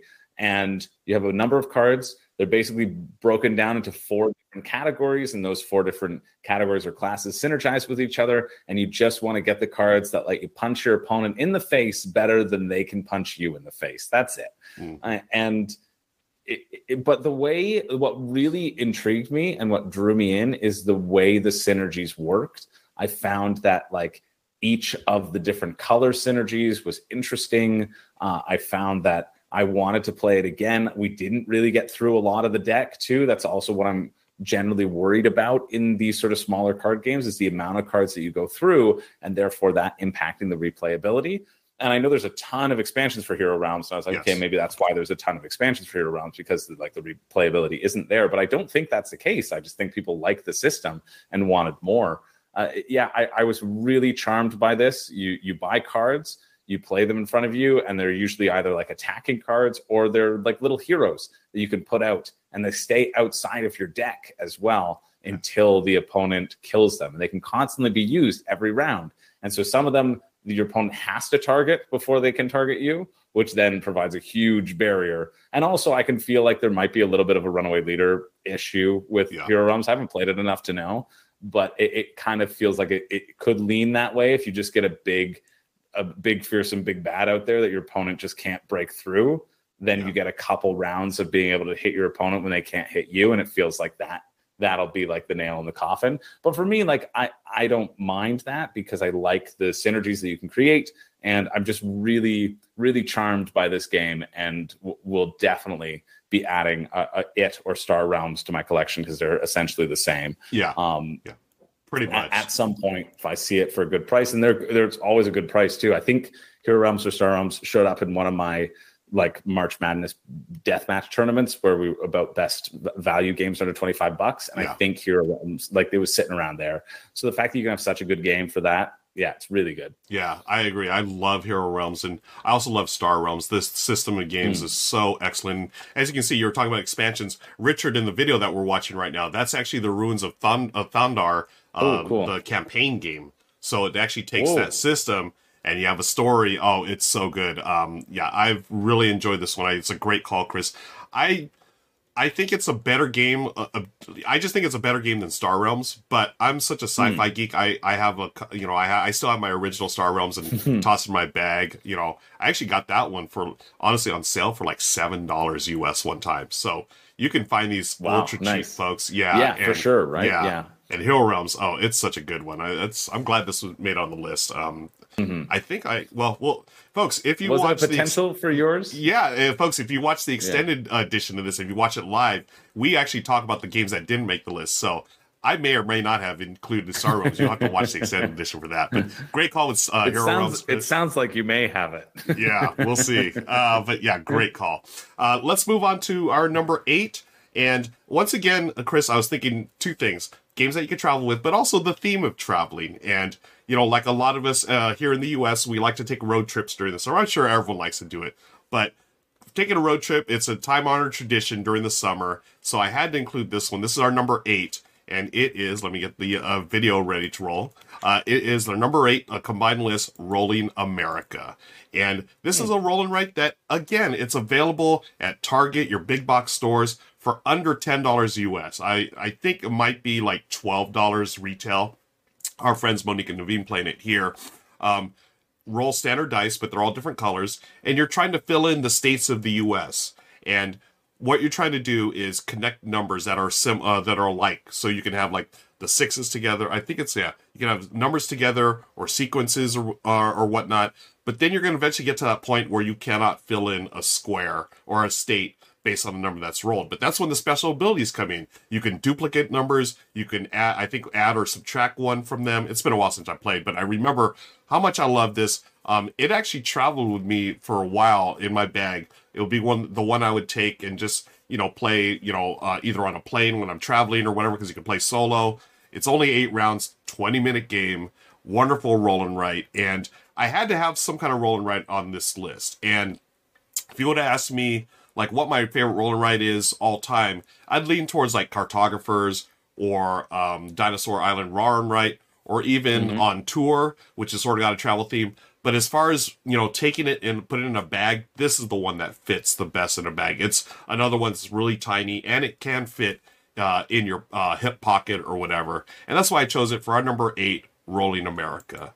And this one is actually based on um, an older game, I believe, called Rolling Japan, which had um, you know Japan you know sectioned out into little uh, areas, but then they adapted to American audience and did Rolling America. But um, I don't think there's a Rolling Canada, Chris. I'm sorry, but uh, we do have Rolling America. That's okay. we're we're kind of in Ticket to Ride. There's like there's like two or three places. Yeah. So, you know that's that's where we got ours. Oh, totally. yeah. So Rolling America. Have you uh, played this one, Chris? No, I've played on tour. I was going to ask you uh, it- how you felt between the two, but you you seem to prefer on tour more as like a game, but you prefer to travel with this one. Yeah. that's the sense that I got. Oh, absolutely. I think on, on tour is an awesome game, but it, it is Yeah. bigger, and you know I can't really see. I mean, you could travel with it, but this one it's like this big, so it's definitely a Oh, pocket yeah. pocket size game. Nice. Yeah. Yeah. Cool. Okay. Uh, let's see what Richard's got for us. What are we at? Number seven. All right, Hero Realms, Chris. I don't disagree. That's a great choice. I think most people would probably throw Star Realms in their backpack, but nope. I think Hero Realms is definitely the superior game of the two, especially if you throw in, I forget the name of it, the, the Rundar or the Thundar, or there's an expansion that turns it into an excellent little cooperative campaign fantasy adventure game. That is Chef's Kiss awesomeness. So cool. And uh, what, what was yours? Oh, Rolling America. I've not played that, but I did play the original Rolling Japan. And it's an excellent little roll and right. Uh, wonderful choices. Okay, then let's move on to number seven, Furnace. Although what I'm showing here is Furnace with the new expansion, Interbellum. Now I take Furnace anyway, but the Interbellum expansion fits in the box too. And oh my gosh, here's the deal.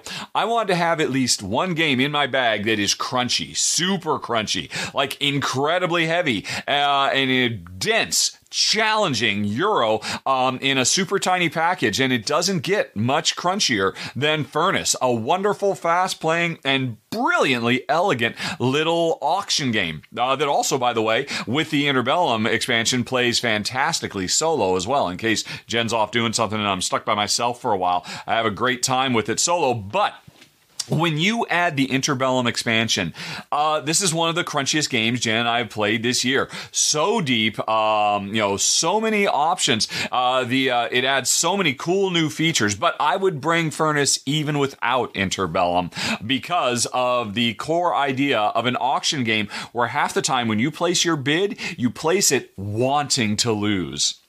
Because whenever you lose on whatever you're bidding on, you get a consolation prize. And the higher you bid, the bigger that consolation prize is. So you want a big consolation prize. But if you bid too high, you might end up winning the card in the first place that you didn't even want because it doesn't work with the rest of the engine you're building for yourself. So freaking brilliant this game, and Interbellum takes it to the next level. So number seven on the list has to be, for me, Furnace. Wow, I didn't even consider this a travel game. I, you know, the box isn't that small, but you know, now that I think about it, you could totally take the stuff out of the box and make it a smaller size game, mm. right? Uh, but a brilliant game, one of my favorites of the last few years. Uh, Furnace is outstanding.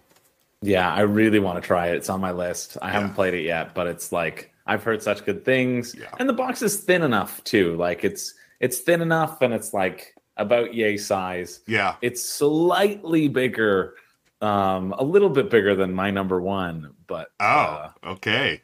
I guess I'll have to wait and see what that is. You have to wait. Okay. Well, we're at number six, Chris, which is your choice again. What you got for us? Uh, yeah, number six. Well, we'll see if Richard agrees with me again. I oh, know he is just really excited to lie with me. That's that's all. that's all I got from from his, and that's why he's agreeing with your rums. He's trying to butter me up. Uh, but uh, so we'll see how he feels about this one. It feels so it, it's so odd to me for us to to agree on something, right? but uh, but now, but th- this one this one was was the first thing that I put on this list. I think I was like, okay, I'm thinking about travel games. You you got to think about this abstract game, and that's Hive Pocket.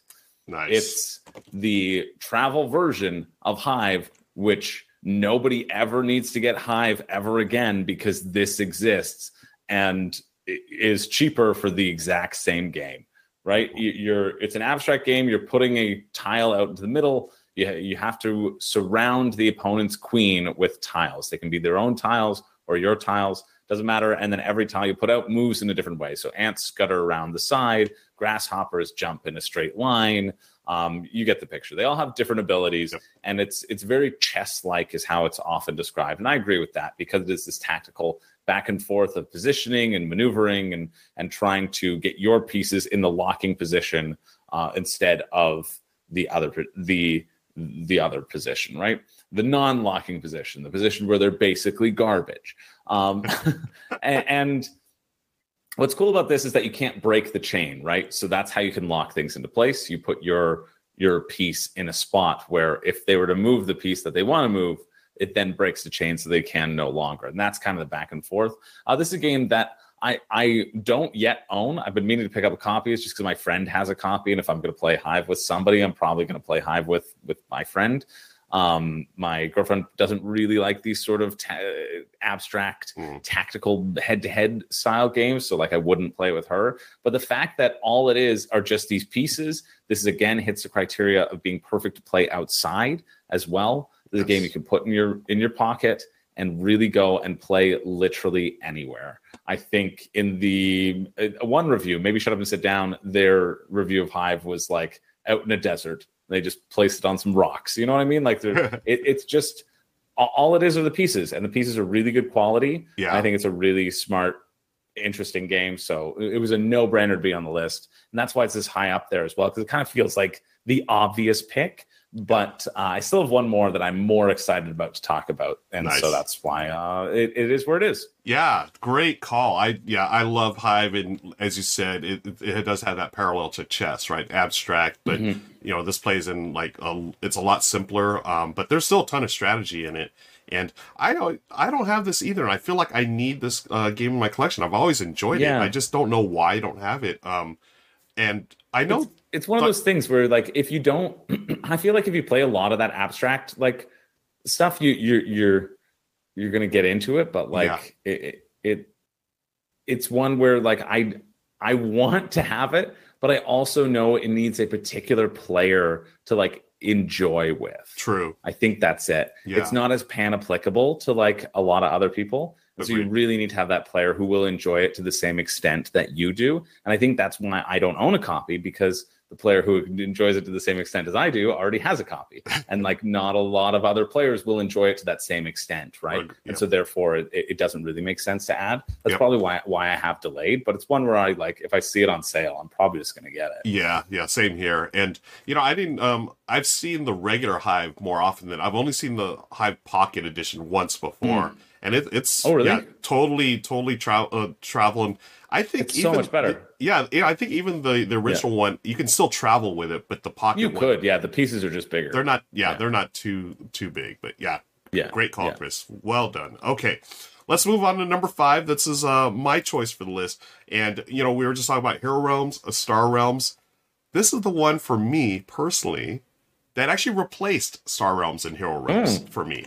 I love this game and I did a run through of it here on the Ronald Runs Through channel. It is Star Wars, the deck building game. Now, of course, I had to think of our theme, Chris, as far as you know, um, traveling. This one, you get to travel to a galaxy far, far away. and you all saw that coming. Um, and what you're doing, you have two sides. You have the rebels, uh, you know, the rebel scum, and you also have the empire. And you're dueling. It's a back and forth game.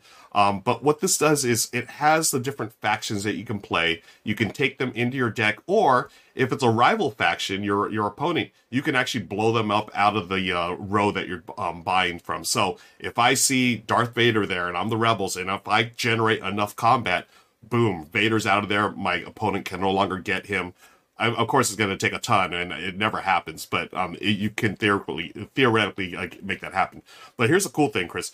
As you play, you're building up your deck, and then you start to see those combos happen, just like Hero Realms, just like Star Realms, but super thematic. You've got the ships that'll you know protect you. Uh, then, I mean, my favorite combos are the ones with the characters. So if you just happen to have Han Solo and Chewbacca working together, and then you get the Millennium Falcon in your deck. Oh my gosh, yeah, game over. You're just going to destroy uh, the Right. Empire.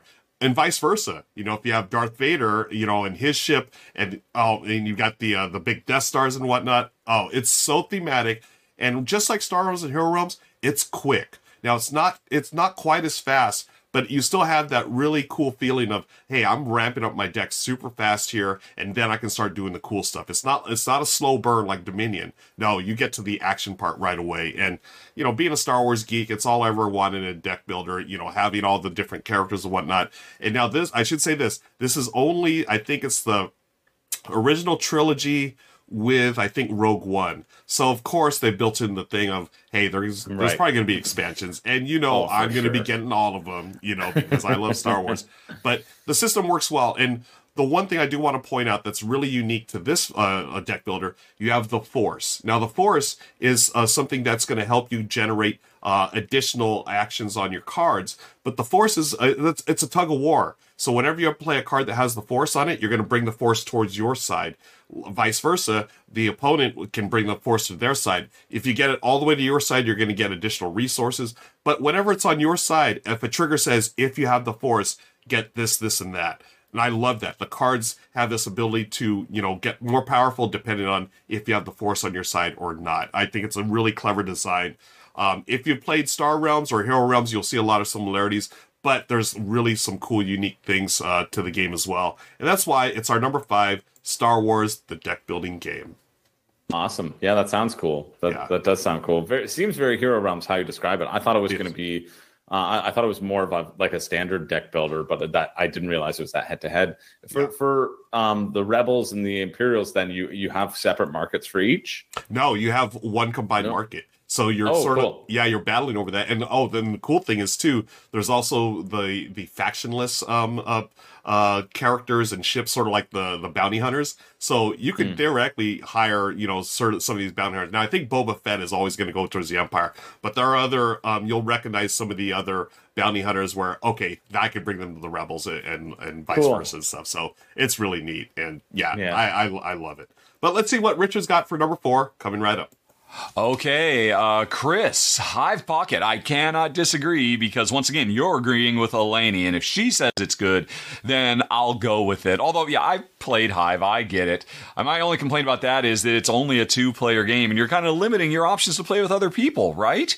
Can you play Hive multiple players? Nope, it's just black and white, but still very, very clever. And uh, speaking of Elaney, uh, her channel, Cardboard Rhino, uh, a few years ago, she actually played it underwater, which I thought was a very, very cool thing. We talked about it many, many years ago when I did this list originally. And oh, what did you have? Oh, Star Wars Deck Builder, right. So more not Star Realms. Although I I don't mean to downplay. I mean, I think if I were to, I would certainly play this over Star Realms. Boy, Star Realms is getting no love today, right? Uh, every way we can avoid playing Star Realms while still playing Star Realms, we're investigating ways to do it. And once again, so both of you just want to play with one other person while you're traveling. Well, okay, that's fine. Uh, that's not the case for me because number four on the list certainly works with higher player count. It is Tiny Towns, which, by the way, if you can get it, bring the Villagers expansion as well because it adds so much to this already wonderful little game. It's interesting when I started thinking about making this list, I decided, you know, I, I love polyomino tile layers and I really wanted to put one on the list. And the more and more I was just trying to narrow it down, I just kept coming back to this because this is a polyomino game where you build your polyominoes, where every round, uh, bingo style, or p- via player choice, depending on which mode you want to play in, uh, players are putting cubes out. You're trying to get the right colors next to each other to create uh, building spaces in this incredibly tight, compact little board. And this game is so much fun. One of my absolute all time favorites. Uh, an incredibly tiny package. Don't bring the box, just bring the player boards and the deck of cards and a bag full of all the cubes, and you've got an incredibly um, portable and incredibly fun game that you can play at you know any number of player counts. And man, I love this to pieces so much. And I mentioned the villagers, which is what I'm showing right here. Uh, this just brings a few more pieces where you've got these cool little um, villager meeples, animal meeples as well, um, that give you special powers if you can build where the villagers are. Elevates the game even more. But again, even though I keep talking about these expansions, I would bring Tiny Towns just uh, in the in the straight box. It's so great. Again, one of my all time faves, and uh, yeah, just perfect for life on the road. Number four, Tiny Towns. I see has it there. I was just gonna say that's a pretty big box to travel. It's a pretty big box. It's like a standard ticket to ride size box. I mean, to, to Richard's credit, he did say don't bring the box. Yep. Um, I I brought uh, Tiny Towns with me as well. Uh, I've a, I've a, I have a video where I, I just went through what I was packing and I agonized over it. But the best part about ti- Tiny Towns for me, I put all the little um, towns in their own separate little bins right Yes. here because Perfect. I just think it's it's better than opening the bags and dumping them out for everything. Anytime you have a common supply for something, for my for my mind, you put it in a bin because then you're going to take things out slowly. Done. If you have player pieces where like everybody's going to have their own player pieces and you're likely going to use them all, then you put those in bags Yep. because then they can uh, be passed out. But what I what I figured out is that uh, I could I'm going to hold it up here. I Oh can fit an entire box of letter jam in here wow! and a little package of Dutch Blitz in here Yes. uh, in order to get more into my bag. And uh, yeah, so so that shows even with all of this like hardware and like organization, I'm still able to fit in a couple extra games into that Tiny Towns box. Brilliant. And so um, that's that's this is it plays really well at six, and it's nice to it's nice to have uh, it's nice to have a game that like is quick that plays with a lot of people. Yeah. As we know, Richard is famous for loving games that play at a higher player count and not with two players, as he Right. has specified. Um, we we know this to be true because he doesn't like our two player picks and so um and we know that that he will never complain about anything not having a two player mode from here on out because of his love for large scale games exactly. I love what you did with your game. I mean, you packed all those games, and also I love the fact that you worked Dutch Blitz into yet another episode of the RRR show. it made it uh, Well if- done, hey if richard if richard didn't say it oh, i'll put it back it was behind me it, it was behind me i just pulled it off the uh, off the shelf behind me Nice. Yeah, if Richard hadn't brought it up, it wouldn't have been coming out. But I wanted to show my little storage solution, or not storage solution, just just the amount of stuff that you could pack in Yeah. right when traveling, That's which great. is always good to consider. Fantastic. Um, love it. Um, yeah, so I love Tiny Towns. And uh, folks, you can also solo it. If you're a solo board gamer, it has a Hmm. really easy to uh, implement solo mode uh, using uh, basically a deck of cards. Uh, but yeah, Tiny Towns a winner. Um, but let's move on. Uh, we're getting close to the uh, number one game. Uh, what you got for us, Chris? Well, my last contribution to this list is a game that I didn't bring with me. And I'm I'm agonized actually that I haven't brought it with me. And it kind of solidified that it should be the number one and that I should just auto bring it no matter what. Mhm. Because it's so good. I've talked about this game a few times on this channel. It's it's in a very compact box, uh, around almost the same size as Letter Jam, the box. It- Oh. But you get it, it- it's it's a it's a game where there is so much game packed into this box. It is so so good. This Oh. is the Red Cathedral. Nice. Nice. And you know what? Yeah. Right before, um, you know, I just got a, a message from our friend Andrew. He told me to show this on screen. Uh, what is this all about, Chris? uh, that's that seems like uh, that's a little sweet little grasshopper uh, who's jumping around. It seems like it's Gisbert Grasshopper. Not quite sure. I, I don't know if that's the. I think it might be the mascot on the Red Cathedral box. I'm fairly certain. Gotcha. Uh, handsome though. I'm Yeah, sure very that handsome grasshopper, grasshopper. will grow up to love board games even more than that grasshopper loves uh, right now. Uh, I can't I'm believe he, he asked me to show that. Uh, uh, so- he's been he's been threatening me that Yeah. he's going to be out one of these days. but anyways, back to the Red Cathedral. Yes, uh, fantastic game. Oh, It's so good. It, Yeah. It's so so good. You can see you just have that small player board and your your single player boards. It it it plays fairly compactly too. Like you can't play it on an airplane tray table, which ideally that's like a video that I want to think about making or whatever. Like uh, in terms of travel, I'm trying to think about those like space constraints, but I don't care because it is just such a good solid game. You can do three things on your turn. You either claim a section of the cathedral, which is over on the right side of the screen. You can um, move a dice, the number of pips on the dice, and take resources wherever it lands. If it lands on a space with more dice, you get more of that resource. Or you can put those resources up on the space in the cathedral that you've claimed. That's it. Now you know how to play the game. Uh, it it also comes in like such a small box that you can't fit the expansion in. It, it had an expansion come out recently, also a really solid expansion. But I love the base just as it is. mhm. Uh, I wish there was a way to fit both into the box because then I would play with the expansion all the time, but there isn't. Uh, but I, I just think for for size of box versus quality of game, it doesn't get any better than the Red Cathedral. It's it's so fun. I'm so happy that I've I've gotten to play it and that I have it in my collection. And I I just th- this is also one game where I took I, the reason why I didn't bring it on this contract that I'm on is because I brought it to the last contract that I was on, and I Mm. decided to try out different different games with different people. But the last contract, I played with people who like barely played board games at, at all, and they instantly were like, "Yeah, I want to go out and buy this game."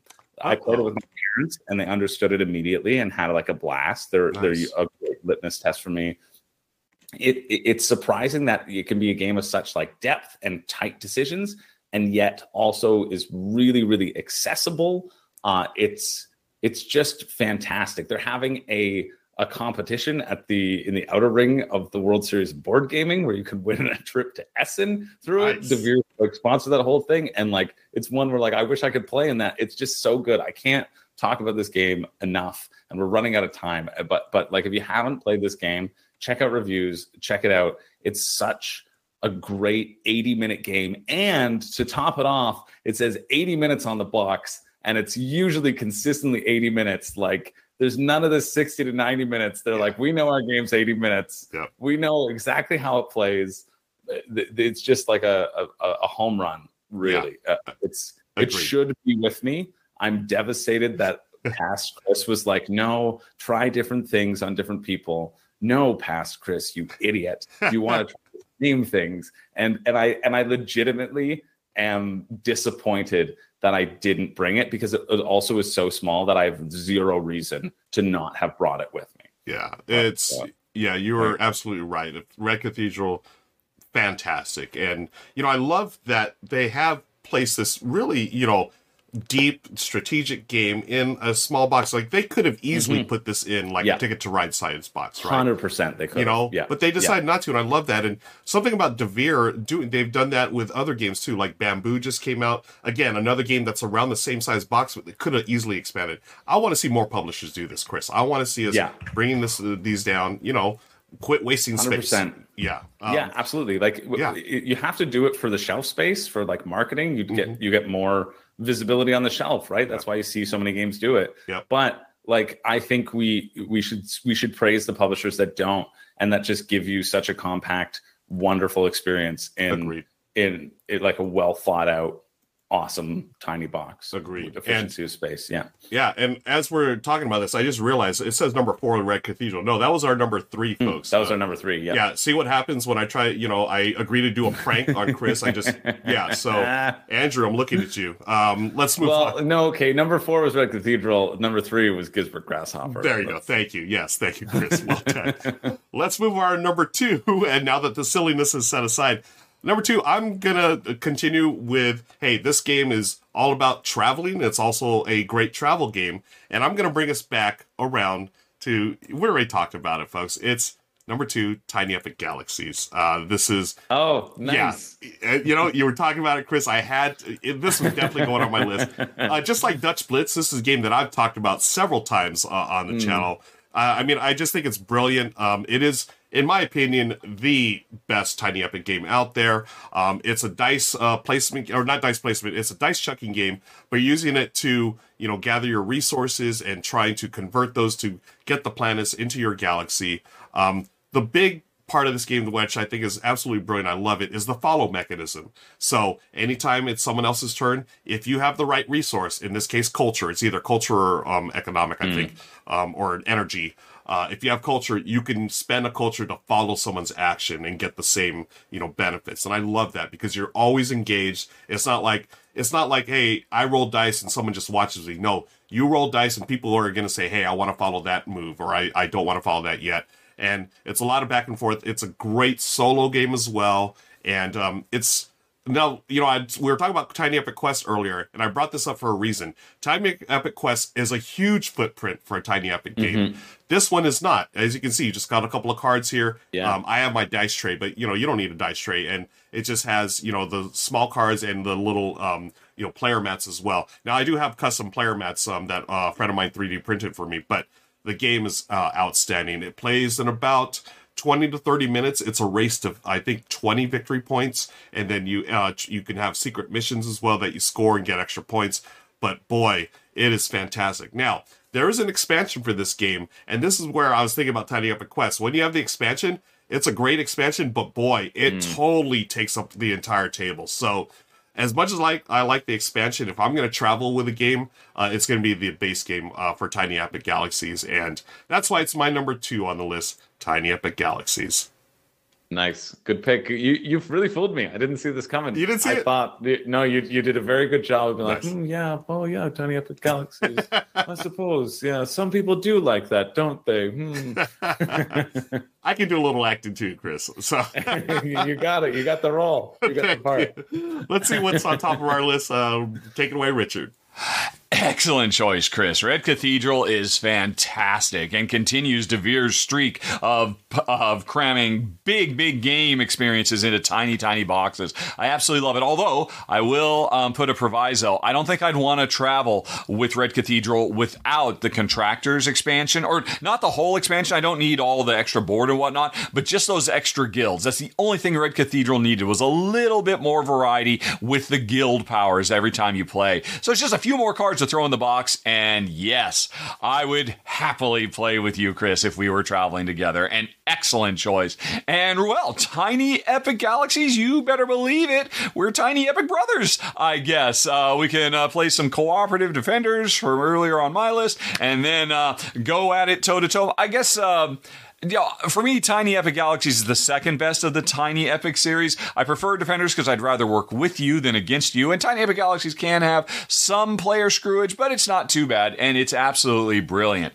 But um, both of those games are eclipsed, as far as I'm concerned, by number one on the list, Jump Drive, which is basically Race for the Galaxy, the Express game. Although, honestly, Race for the Galaxy makes for a great travel game too, but there is so much packed into this game that just plays over five or six rounds. It's a quick 15 minute filler, uh, and yet it is so satisfying doing all this uh, the stuff you would expect from Race for the Galaxy, building up your intergalactic civilization, uh, depending on the cards you play, taking it in radically different directions, and um, again, imagine a full game of Race for the Galaxy with all that really wonderful, satisfying leveling up and all that to get it done in 15 or 20 minutes, um, and then play again and play again. We, we have never played this game, and Jen hasn't said, set it up, we're going again right now. It is so fun and so um, compelling and so much variety. It just plays out uniquely every time. And what the heck? Let's uh, once again talk about an expansion. The brand new Terminal Velocity expansion that just came out, uh, that I just played for the first time the other day. Oh my gosh, elevates this game. It took it out of my top um, like 150 games and put it in my top 50, I think. Um, the Terminal Velocity expansion, which I think is available now, adds uh, unique player powers because you get a starting planet, adds public goals, allows it to go up to five player game now, which makes it even better for travel games if you're in, with a group of. I guess this is going to be more of a gamer geek game because again, there is so much uh, going on, even in such a short time frame that you've got to make tough decisions.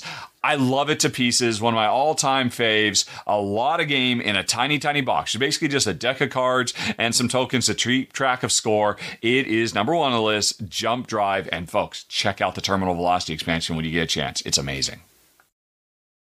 I don't know if y'all noticed. Did you see it said number four, Tiny Towns on there? Mm. Yeah. We didn't plan this, folks. Richard had filmed this and sent it over. Apparently, this little prank we pulled just hose us all. But um, anyways, great choice for number one. Now, I don't have Jump Drive, but I actually have the City. And the City was the the original one, and then Tom Lehmann, the designer, redid it for Jump Drive, which is a re-implementation of Race for the Galaxy. Cool.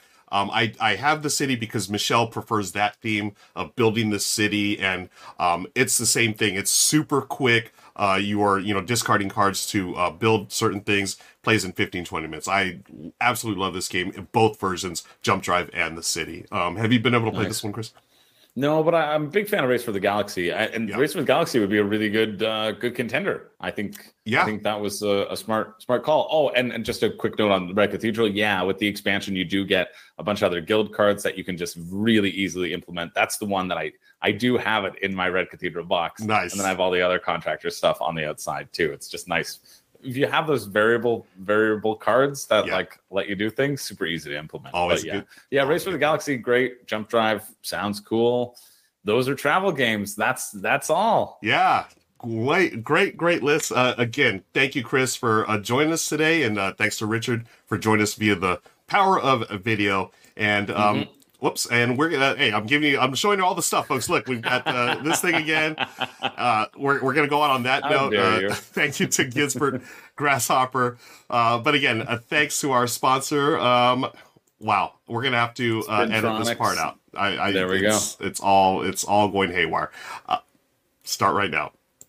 Want to thank our sponsor, Upper Story, uh, the publishers of Spintronics, for sponsoring this ish. Uh, wow, I'm going to start again. All right. Want to thank Upper Story, these publishers of Spintronics, for sponsoring this episode of the R&R and R Show. Be sure to click the show notes below for more information. And until next time, we'll see you later. And we are back. Wow, I just totally hosed that ending, but we're here. that's okay. We're here. Yeah. we, we can. We're almost at. We're pretty much at time, but we, I think we should do a, an honorable mention speed round. Absolutely. Does Richard have any honorable mentions? Yeah, I've got honorable mentions. Um, so Watergate, uh, the two-player um, uh, political game, Splendor Duel, Nice. the two-player version of Splendor, uh, Targi, um, great worker placement game, Sprawlopolis just missed the cut, uh, Chris. Just I missed. thought I thought Sprawlopolis might be on your list. Yeah. And then uh, finally, I had to have a Knizia, but it didn't make the list. Lost Cities, um, the card game. Uh, what about Nice. yours? Speedless, honorable mention.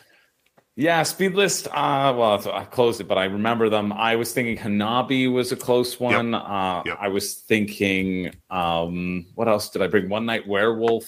Oh, yeah. And Beautiful. Beautiful, just a small little card game that just finished on Kickstarter that I got Ooh. my hands on that I've been enjoying. Nice. Um, offhand, I have Mind Bug as well, which does not have to be this big. It's Oh. it's like the the Richard Garfield one, I think. I've where not heard of this game. Okay. Yeah, it's literally just like deck of cards. Nice. But, uh, you draw you and you deal out ten, and uh, you you can use a mind bug to take the opponent's card of what they play, and that's what I really like about it. Is that Oh. like even if you've got good cards in your hand, there's a way to reverse it. So you don't want to play those good cards first because your opponent might mind bug them, and then you might just lose the game. So pretty quick. Oh, that's fun. Um, yeah, those are the thing, things I was thinking of. Splendor too, because you can just take that out of its box and uh, and and just have it like deck of cards, poker chips, done. Yep.